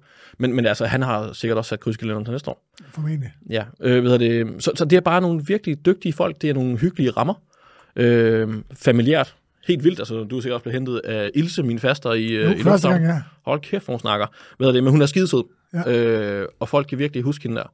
Øh, så det der med også, når man, Og- Mercedes er jo stadigvæk ind over, øh, nu som, som sponsor med Peter Ja, ja. Christensen, ikke? Og den Jo, jo. gang blev Ilse hentet Ilse mig faktisk i hendes gamle Mercedes. ja, som, hvor lydporten var gået, og sådan, det var sådan noget, så, hun, så det ene år, der kom hun i en gammel smadrekasse af en Mercedes, og så året efter, det var første gang, vi lavede en aftale med Mercedes, så kom hun i en eller anden dødsbil. Ja, ja. Og det var sådan, okay. Øh, ved du, det, øhm, så så det, det der med sådan ligesom, gøre nogle ting, ligesom på en restaurant, der fik man også nogle gange nogle ting med hjem, når man gik. At man, man fik noget, man ikke forventede. Ja. Øh, du har også fået hjemmestrikket sokker et par gange, tror jeg, fra min mor. Ja, ja. Øh, og altså, sådan, nogle- sådan nogle ting der, som er, altså, whatever, om du får en KitchenAid eller en pokal eller sådan noget for at være dommer, det har du sikkert fået, eller buket blomster, eller magnum champagne. Ja, I første år tror jeg faktisk, det var, det var, det var KitchenAid. Ja. Men I var, I var jo også gode til at sørge for, altså, I, I, må, I må have brugt sindssygt meget tid på sponsorer, fordi det, ja. Ja. det er jo dyrt og, og, og afholdelserne. Det er jo ikke bare sådan for sjov, vel? Nej, jo, altså, det- og det er jo også blevet... De første år, så havde vi jo jobs ved siden af begge to. Mads, han kom med sådan i 10, og har en marketinguddannelse, så han, han og jeg har jo lavet det der sammen, men, men folk spurgte sådan, hvad, hvad får vi egentlig igen? Det var sådan, det ved, jeg- det ved jeg da ikke rigtigt. Så nu vi lavet sådan et sponsor The honor. Ja, men det er sådan med, så, så til start med, så var man sponsor, nu er man sådan samarbejdspartner. Altså, og mange af partnerne, dem kender du selv, kæmpe store brands, som er øh, med år efter år, fordi de faktisk får noget ud af at være med. Ja. Altså, så det er sådan noget, øh, så vi er ikke ude på at tage røven på nogen som helst, og bare skal have, øh, whatever, 10.000, 50.000. Altså, jo mere du lægger, jo mere får du tilbage. Altså, det er jo, og, og folk er glade. Altså, det er jo sådan nærmest en hel familie. Øh, også bare i sponsorerne. Øh, du kender dem jo også øh, Ja, ja. år efter år, og Sus fra Kai Bøjsen har alle pigerne med som danser øh, på, til efterfesten og sådan noget. Ikke? Så det er sådan, øh, jamen det, det er bare en kæmpe familie med dygtige kokke, og det er i øh, shorts, klipklapper øh, og sol, øh, solbriller, og så bare en bajer i hånden. Ja. Og så tror jeg ikke, der er særlig mange steder, man mødes en weekend, øh, store øh, kokkeprofiler, øh, og ikke lige skal, du ved, hente unger klokken 4 eller et eller andet. Du tager til Bornholm fredag, og skal hjem søndag, og så virker det bare som folk, de hygger sig helt sindssygt. Ja. Øh, og det er det, man faktisk har tid til at snakke sammen. Nogle gange. Og du har dagen, man kan også godt lige være væk fra det, lige mm-hmm. Mhm. spise en frokost, eller tage ud og bade en tur. Ikke? Altså, det, Ja. er, det, er nice, det er nice setup. Ja. Så, så det er øh, mega fedt, at det er blevet kæmpestort. Øh, og nu har vi ansat en kommersiel chef, øh, Heine, som også er min, øh, min nabo faktisk. Øh, så, så det er jo blevet fra et lille hyggeprojekt til et rigtigt arbejde. Det, her- det har det jo nok det har det været i mange år. Ja, der er Øh. du så bare to af dem. Ja, ja, ja, ja, og det, ja, ja, og det skal man så, øh, det kan man i hvert fald ikke øh, på den lange bane. Men altså, vi skal lave det her mange år nu, og det er, det var virkelig fedt i sommer at være tilbage på havnen. Der var corona, og øh, ja, vi lavede en lille udgave, eller mindre udgave, øh, sidste år må det være. Øh, så det var vildt fedt at være tilbage. Og kæmpe tv-setup, og ja, det var bare vildt dejligt. Det er et fantastisk sted. Men, men, ja, men der er jo en lille skår i glæden, som vi skal snakke om, for der var også, altså sidste år skete der jo også noget andet, der gjorde, at, øh, at der ikke var så meget fuld smæk på, på, på Sol og Gudhjem. Jamen, øh, øh, jeg fik stress øh, sidste år. Øh, nogle dage inden Sol og Kødem sidste år besvimede jeg. Øh, Ej, Jo, på, på lokummet, eller på toilettet øh, i min gamle lejlighed. Og lige hun fandt mig ligge på, øh, på gulvet. Og øh, jeg vidste ikke, hvad Jeg har lige fået sådan en øh, Johnson-vaccine, og der hørte noget med blodprop og sådan noget. Og så kørte det bare fuldstændig vanvittigt derfra. Så jeg, jeg trappede lidt ned med, at jeg skulle på scenen, og sådan. Jeg var total øh, dødsangst af det. Øh, så jeg var sygt bange for at dø. Øh, og øh, du ved, det får det til at fungere til Solo og Gudhjem. Vi køber hus lige øh, to dage efter, eller vi rykker ind i hus. Og så var det øh, i løbet af sommeren, så når jeg skal slappe af, så ligger mine arme bare og, og hopper og danser, og jeg kan slet ikke være, altså, jeg er bange for alt. Jeg tør ikke være alene. Øh, og så går jeg til lægen, og jeg siger, du har stress, og du har angst. Og sådan, jeg anede, altså, stress kunne jeg forholde mig til, angst kunne jeg slet ikke forholde mig til. til starten af 30'erne, og altså, Ja. man tænker, hvad fanden sker der her, ikke? Ja. Styr på tingene, og Fuldstændig. altid haft det 100 bolde i luften. Ja, og så viste hun mig sådan et schema med, hvad man, øh, du ved, sådan, man slår ud på med stress, og jeg kunne sætte øh, hak ved dem alle sammen.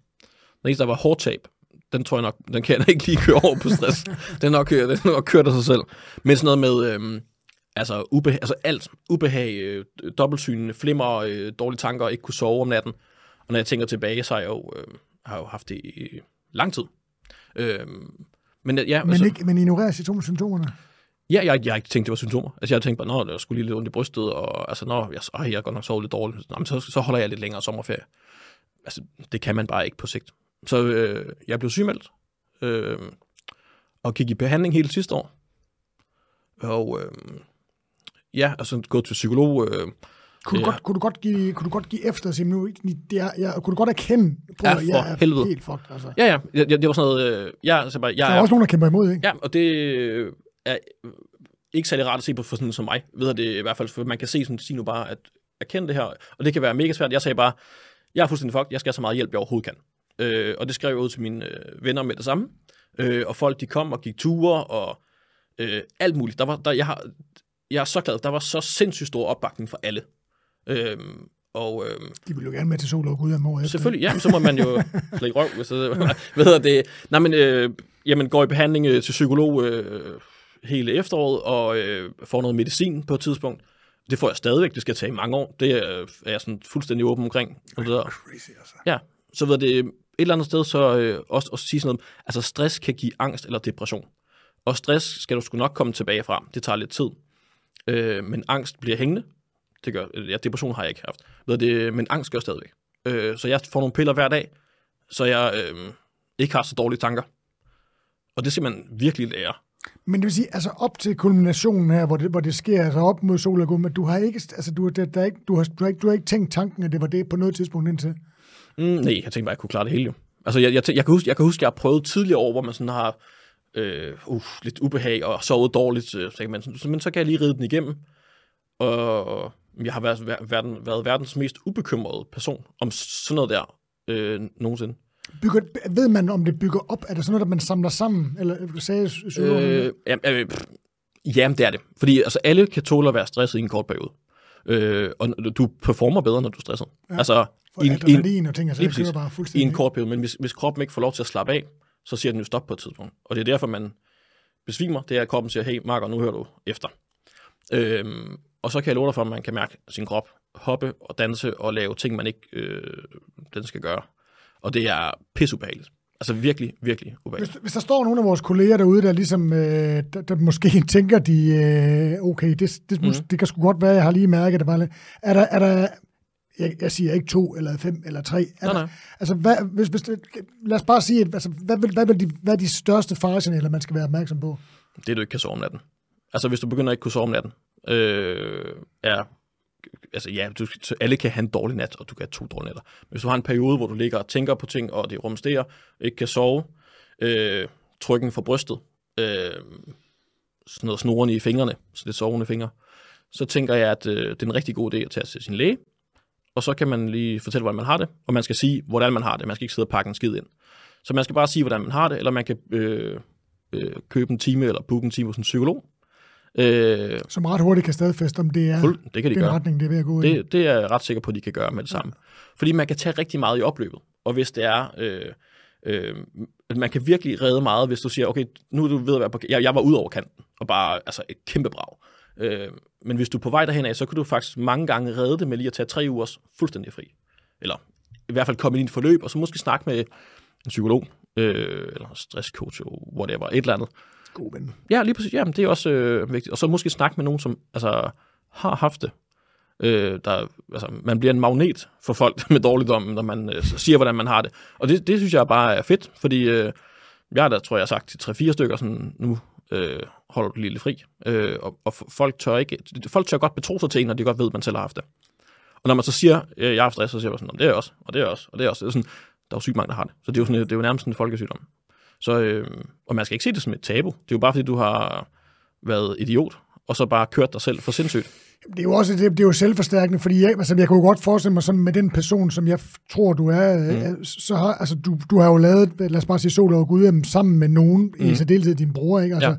Så ja, det, det, ved man jo også fra branchen, ikke? Altså, man har jo den der redsel for, hvis jeg ikke performer, hvis jeg lige er ude, ja så får han den bare dobbelt i røven, ikke? Ja. For ligesom at sørge for at holde, holde bolden i luften. Og den der angst for øh, også, at det skal gå ud over, den, den har jeg i hvert fald haft gennem, mm. angst, nu skal jeg passe på, når jeg siger ja, ja, angst ja, ja. I, sammen med dig her, ikke? Altså, men, no, no, no. men det der med, at andre ligesom skal, skal belemmes med, at du ikke performer, ja. det, er sådan en ting, det er sådan en ting, som jeg øh, hader. Altså. Det er faktisk også et klassisk symptom, det er, at man tager mere ind, i stedet for sådan at... Altså, du ved, i, ja, i stedet for, øh, så vil du hellere møde en time tidligere på arbejde og spille øh, computer, Øh, nej, det, ved det, nej du, du vil, du, man vil hellere tage flere opgaver ind selv, øh, og så knokle sig ihjel, nærmest agtigt, ikke? Ja. Øh, for det ikke skal til last til nogle andre. Og ja. det er fuldstændig forkert måde at gøre det på. Men det finder man jo først ud af. Så nu er jeg meget, meget øh, ops på symptomer. Og det, nu, lige nu er jeg en periode, hvor jeg skal lære, at det faktisk er okay at have de symptomer, altså det solo ud hjem.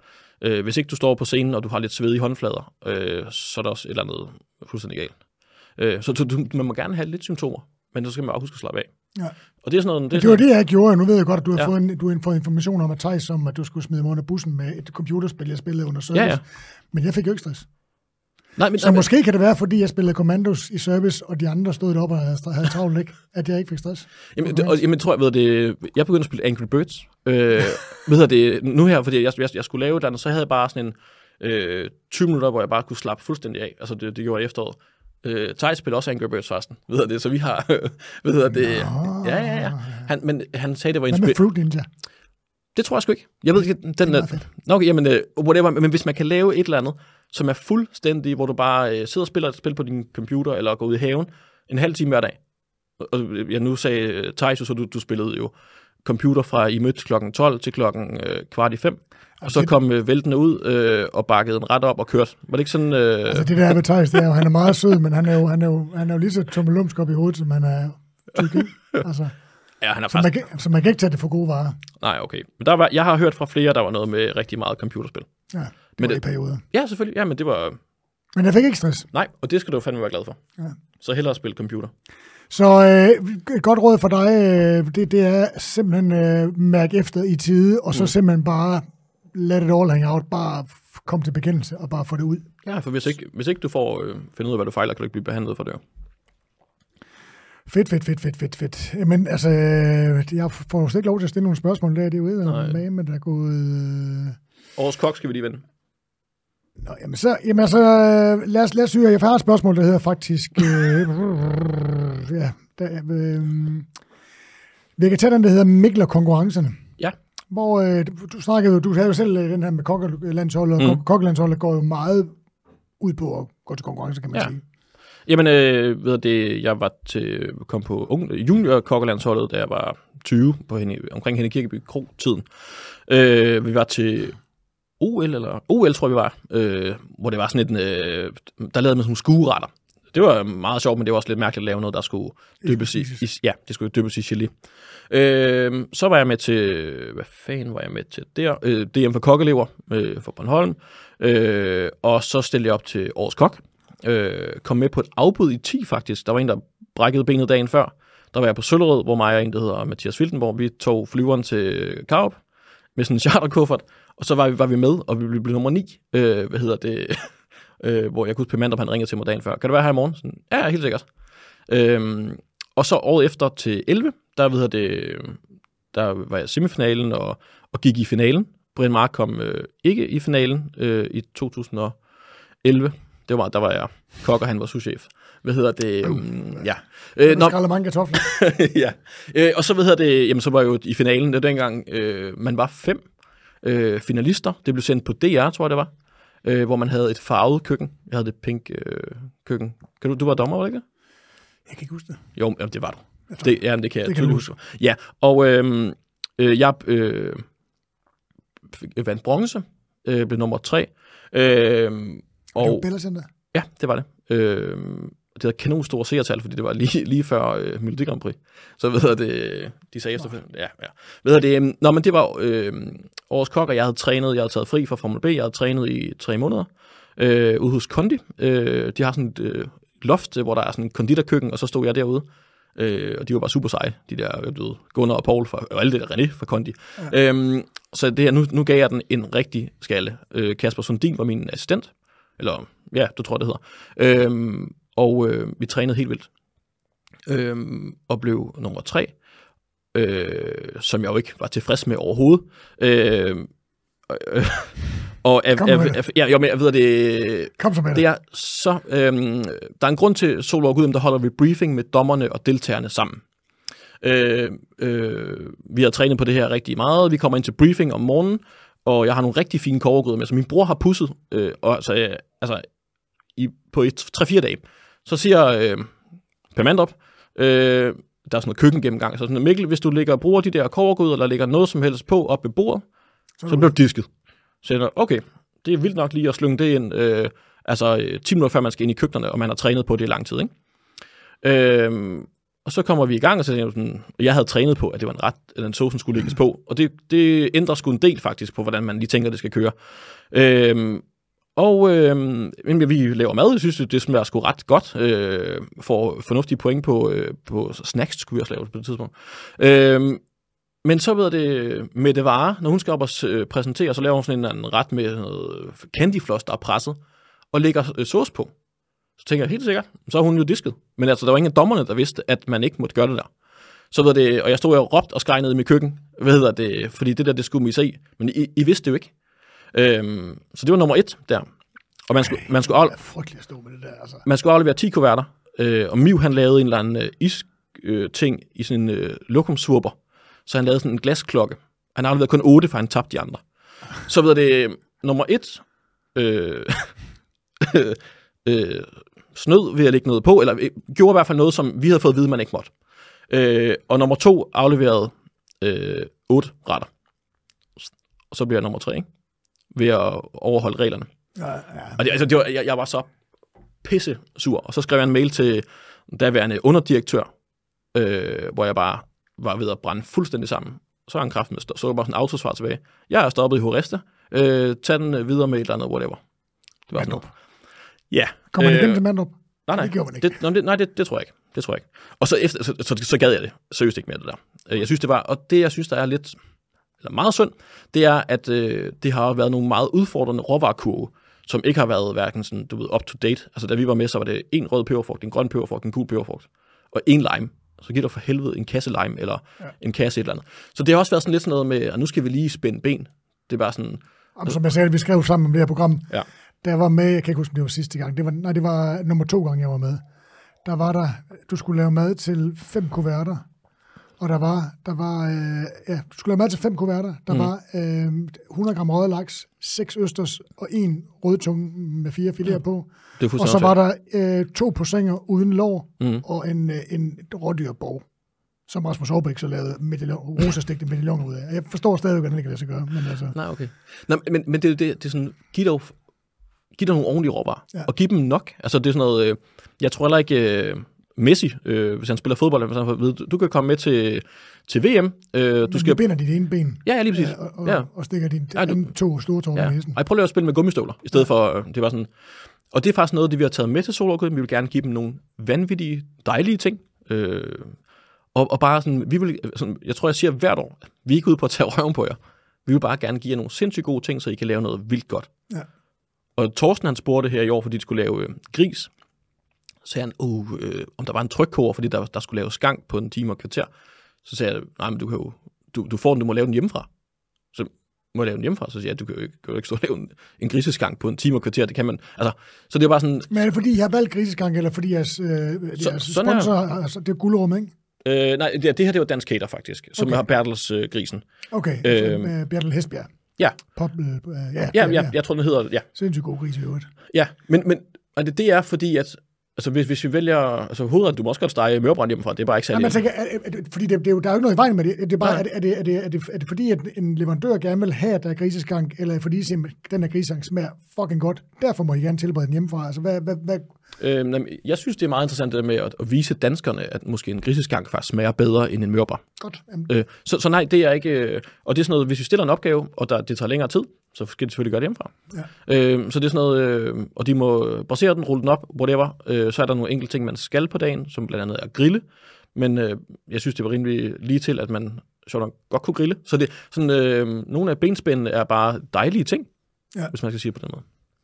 Øh, ja, der ja. var nogen, der blev lidt udfordret. Var det Østers, der var i, i år? ja, det var det. det- Der Den var, forstod jeg ikke rigtig, hvorfor de var så... Der, uh, så skulle man sammen med ost. Det var faktisk Torsten, der var sådan, ah, hvordan får jeg lige ost? Og... Jamen, det var sådan, og de skulle ikke bruge, de skulle bruge enten smør eller ost. Ja, jeg forstod heller ikke. Men sådan som Nick han sagde, det gik først op for ham på dagen, at han må bruge en af delene. Men altså, ja, jeg ved ikke, han læser ikke så godt dansk, men, men, men det er bare sådan, folk tror fandme stadig, vi er ude på at tage røven på dem. Ja. Det er bare sådan, nej, nej, øh, altså, jeg synes, at det kunne være super lækkert. Altså, en, øh, hvis du godt kan lide at lave gratineret øster, så tænker jeg, yes, det er mega fedt, men hvis du bare hellere vil lave en anden sart ret, så, det, så, så bruger du da bare smør. Øh, jomfrusmør. Ja, ja, det var, øh, det var faktisk noget fermenteret smør. Jeg ved ikke, hvorfor jeg kom til at kalde det jomfrusmør. Men øhm, fik jeg lige at vide af Søren Flagnø, øh, hvordan, hvordan det var kommet frem. Nå, men det var i hvert fald noget sindssygt dejligt smør. Øh, lidt let, smukt, og det smager, det smager jo bare pissegodt til Østers. Vi skal tilbage til konkurrencerne. Ja. Øh, eller har vi mere der? Jo, vi har vel lidt, hvad hedder det, bekystårudtagelsen i 11. Øh, kan vi lige vende hurtigt? Øh, jeg vil egentlig ikke stille op. Kenneth var vel egentlig gået videre, fik jeg at vide. Øh, og så blev jeg spurgt, om jeg ville stille op, så sagde jeg, jamen, Morten Falk var hans assistent på det tidspunkt. Nå, det var der også, hvor øh, øh, Jeppe... Jeppe, Jeppe endte med at gå videre. Ja. Øh, og jeg, jeg, sådan, vi skulle lave kylling og sådan noget. Jeg bakkede helt lortet op på, det må man jo ikke, men jeg bakkede helt lortet op på Formel B, og lavede bare en ret. Jeg fik en glaspusser til at lave et stort glasfad, og min far til at skære en stor skive af sådan noget Browns 3, og så, hvor vi satte ild til øh, pladen. Det var meget fedt, men det var overhovedet ikke Bykustår-agtigt. Øhm, og vi- var jo bare derude, det var ude hos Eva Trio, tror jeg det var, øh, og vi lavede bare noget god mad. Kasper Sundin var også assistent. Han anede ikke, hvad vi skulle lave, så han kom til at komme øh, kødgarnierne på fiskefadet, og så altså, sådan, altså, vi, vi hyggede os bare. Vi troede bare, vi var der for at, øh, Det skulle være noget. ja, lige præcis. Ja, det der var, det var jo, at Kenneth var udtaget. Og så Ja. fik de at vide i sidste øjeblik, at man rent faktisk, der skulle være en konkurrence, ellers måtte de ikke sende ham afsted. Ja, Så derfor lavede man, som jeg, nu skal jeg, altså det kan godt være, at andre der altså, altså man lavede en proforma-konkurrence, ja, hvor man inviterede to, der ligesom skulle lave en ordentlig mad, og, Mm. og, og, så der ligesom var Ja. lidt om, og Ken havde jo trænet sindssygt meget på hans, ja. så man havde regnet med, at han var seedet. ja. Det var han ikke. Nej, jeg havde booket bord til mig og Morten og øh, på Sommelier bagefter, kan jeg huske. Og så når det bliver det er den øh, langtrukken øh, votering, tror jeg det hedder. Og så kommer vi, det ender øh, kort og godt med, at øh, altså, vi stiller op, fordi vi gerne vil hjælpe Kenneth. Øh, og så kommer man så ser det, vinderen er. Og så står, øh, jeg tror faktisk, det er Rasmus Kofod, der siger, Jeppe Forlager. Og så står vi bare sådan, der er bare sådan helt lydtomt i det der rum. Og så der står han og klapper, og det er bare sådan, hvad fanden skete der her? Og dommerne gik bare. Det var sådan, øh, så okay, super, så pakkede vi vores grej sammen, og så kørte vi, På som det. ja. Øhm, Ja, der var pænt dårlig stemning. ja, det kan man godt kalde det. Øhm, men det var så det, og det, jeg har aldrig sgu ikke haft ambition om øh, Bygge Store, men jeg vil gerne gøre det for at hjælpe.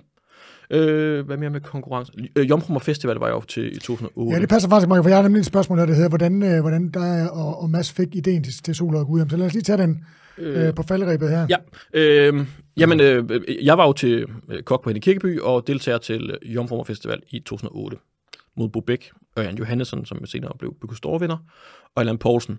Som man... Ja, øh, Ørjan? Hvem, vandt? Nå, det gjorde øh, Allan. Det gør det, ja. Øh, hvad hedder det? Ja. Øh, det er jo på en havn, øh, man laver noget med jomfruer, man må gerne bruge lidt, øh, lidt øh, ting fra Læsø. Øh, det var sådan lidt udefinerbart, hvad man skulle og hvordan det ledes.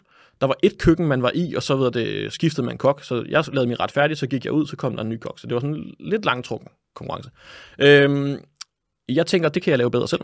Øh, på Bornholm, jeg aner ikke, hvordan fanden man gør det. Jeg er 21 år. Øhm, tager fat i, det Hans Jørgen, som siger sådan, ved du, hvordan man laver en konkurrence? Så nej, Jamen, det ved jeg sgu ikke. Så øh, fik vi en lille smule penge, øh, og så satte vi det bare i gang.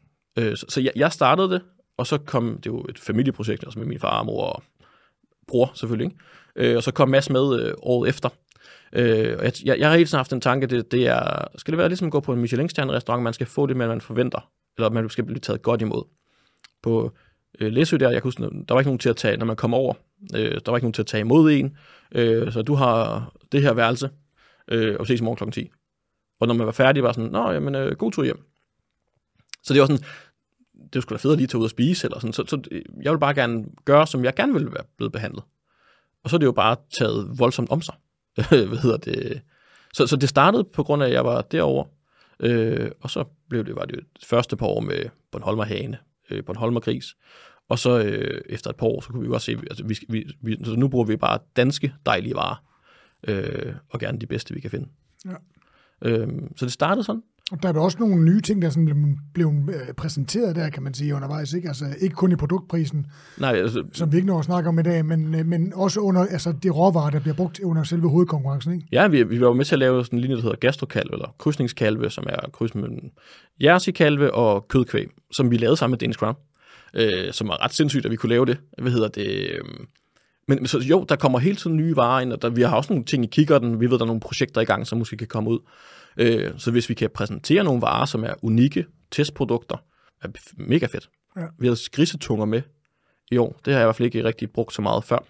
Øh, og det er ikke noget, man bruger sådan, som sådan. Øh, så jo, vi vil Det rigtig... smager ganske fint. Ja, det, ja, det gør. Ja. Ja. Øhm, så jo, vi vil rigtig gerne have nogle øh, varer med, øh, og så kombinerer vi dem med nogle, der er jo nogle store brands øh, med, men så er der altså også øh, høstet, øh, der har en havtorn marmelade med. Så det er sådan, du, ved, de, De, de, store... må være, de må være helt inden. Ja, det er sindssygt, mand. De har Masser af kompagni. Ja. Øhm, ja, så det, det er øh, kombinere en masse dejlige ting. Mikkel, vi har, øh, lad mig bare sige, at du har fået rigtig, rigtig meget øh, tid til at snakke her i det her program. Det er jo dejligt for en gang skyld, man kan få lov til at spare lidt på stemmen. At det ikke er mig, der skal sørge for, at det kører. Men ja, vi har jo lavet det her lille nye øh, kunstgreb, at, øh, fordi der er mange, der har spurgt, om vi skulle lave et program om mig. Og programmet her handler jo ikke om mig, men det handler om min relation Ja. til jer, der er i studiet Ja. og til branchen. Så, øh, men nu har vi simpelthen prøvet at imødekomme lidt, og jeg spurgte om du ikke ville prøve at tænke på et par spørgsmål på lytternes vegne, mm. som, som du kunne stille mig her på faldrebet. Jamen, jeg er faktisk, øh, det er fra Tejs, øh, som jo er en af lytterne helt sikkert til det her. Han, øh, han spurgte bare, ved det, hvilken... Øh, Tak, sådan en idiot. Nej, det synes jeg ikke, han er faktisk. Han spurgte bare, hvilken øh, McDonald's burger kan du bedst lide af dem, der er blevet lavet af, af vores kokkekollegaer? Åh, oh, det er et giftigt spørgsmål. Øhm, Har du smagt den? Ja, jeg har smagt af dem. Ja, ja.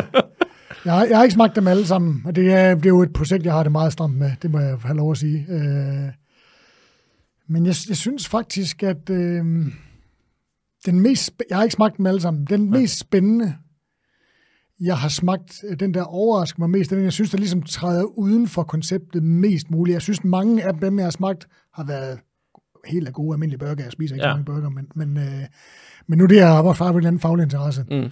Så, så mange af dem er bare gode burger, men de minder meget om andre burger. Øh, og, og det er jo også, de fleste af dem er jo bare en generisk, øh, sædvanlig, røvkedelig kød der, ikke? Mm. Øh, og det, er- det, har, det har været lidt skuffet over, der ikke er ligesom nogen, der har formået at, at skubbe det. Ja. At det ligesom er det, det, de gør. Ja. Så jeg synes faktisk, øh, Pauls, jeg kan ikke huske, om jeg, jeg tror ikke, jeg smagte den første, han lavede, men hans kyllinge, Synes du det? citronting der, den, den, det er fordi, jeg, var, jeg tror, ja. det er fordi, jeg glæder mig meget over, når nogen tager et helt andet take på en ting. Ja, okay. Øh, så jeg vil skyde på, hvis jeg har smagt hans burger, jeg, jeg kan fandme ikke huske, om jeg smagte den første, øh, at jeg bare vil synes, at det var da bare en almindelig øh, burger. Men jeg synes, mm. den er den, den øh, det okay. citronklaseringen, Ja. ja. og der var et eller andet lidt kunstigt i, i, i citronsmagen, men jeg synes, den havde en friskhed og et andet take på, hvad, hvad det der burgerformat kan, øh, som, jeg, som jeg kunne meget godt kunne lide. okay. Jeg kan også godt lide Pers, den nye, synes jeg også, Mhm. mm. den er måske ikke så... Det er jo gode cheeseburger.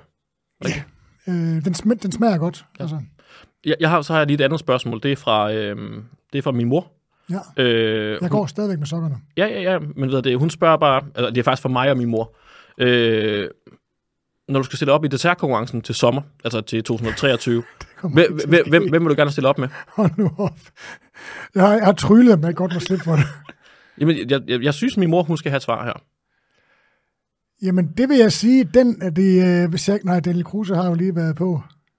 Du skal bare vælge frit. Jamen, det, og det vil sige, at jeg kan ikke sige nej til det. Nej, nej, det var lige sagt ja jo. Åh, oh, ja, ja. Øhm, jamen, det, det tror jeg sgu godt, jeg ved så. Ja. Fordi så har jeg sagt, ja. Jamen, det skal være... Prøv at tænke, man siger, siger, siger ja til at stille op i noget, man ved, man ikke vinder. Nå, men det er da ikke sikkert. Du kan jo vælge en god makker. Ja, ja, men det har jeg også tænkt mig, men, øh, men, øh, men jeg, har jo ikke, jeg, har, jeg kunne jo godt tænke mig at slippe for at bruge, øh, for at bruge øh, øh, sukker. Men jeg tror sgu, det skal være Anita Clemmensen. Ja, vildt. Øh, jamen, øh, skal vi aftale det så? Ja, øh, ja, lad os gøre det. Ja, tak. Du det, så jeg har faktisk lige gave med til dig og Tilde fra min mor. Åh. Øh, hjemmestrikket sokker. Det bliver en god vinter, dem her. Ja, tak. Og de andre, de, de bliver jo taget frem, men jeg håber, du ser, når jeg, når jeg laver et lille Ja. post. Når, det, når, der, når der kommer gang i pejsen, og de bruger Ja. Ja. Ja, jeg sad faktisk på, på et tidspunkt og tog et billede, hvor jeg sad med de der sokker på, og en uh, Manhattan i den ene hånd, og så havde jeg lige glemt, at det lå et skod af en joint på bordet ved siden af. Åh, super. Og så, så, jeg så skrev, at øh, jeg, nu er det ved at være vinter, jeg skulle have flere af de små brune.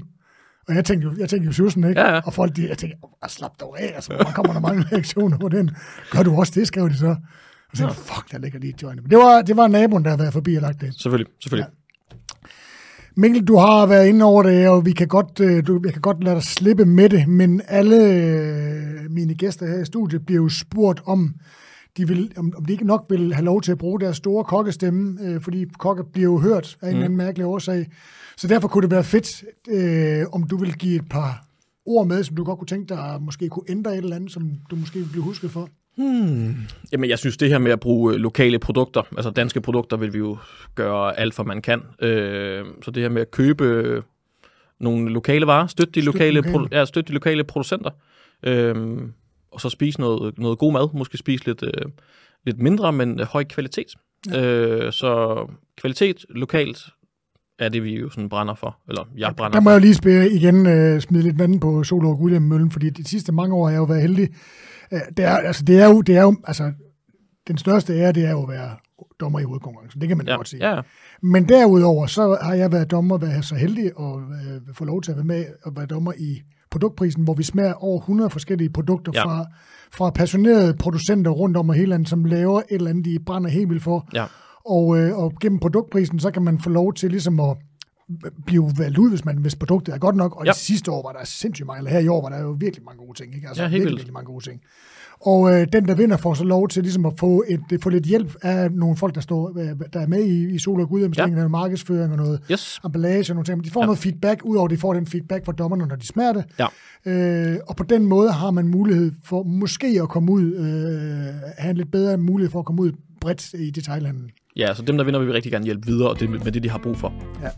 Og der er jo rigtig mange øh, regionalt forankrede ting her, og øh, Helt vildt. falder meget godt i tråd med dit, øh, dit ønske og dit øh, råd til folk derude. Spis ja. noget mere lokalt, regionalt øh, fra alle øverste hylde. Ja, tak. Dr. Marshall, tusind tak, fordi det endelig lykkedes at få dig i studiet.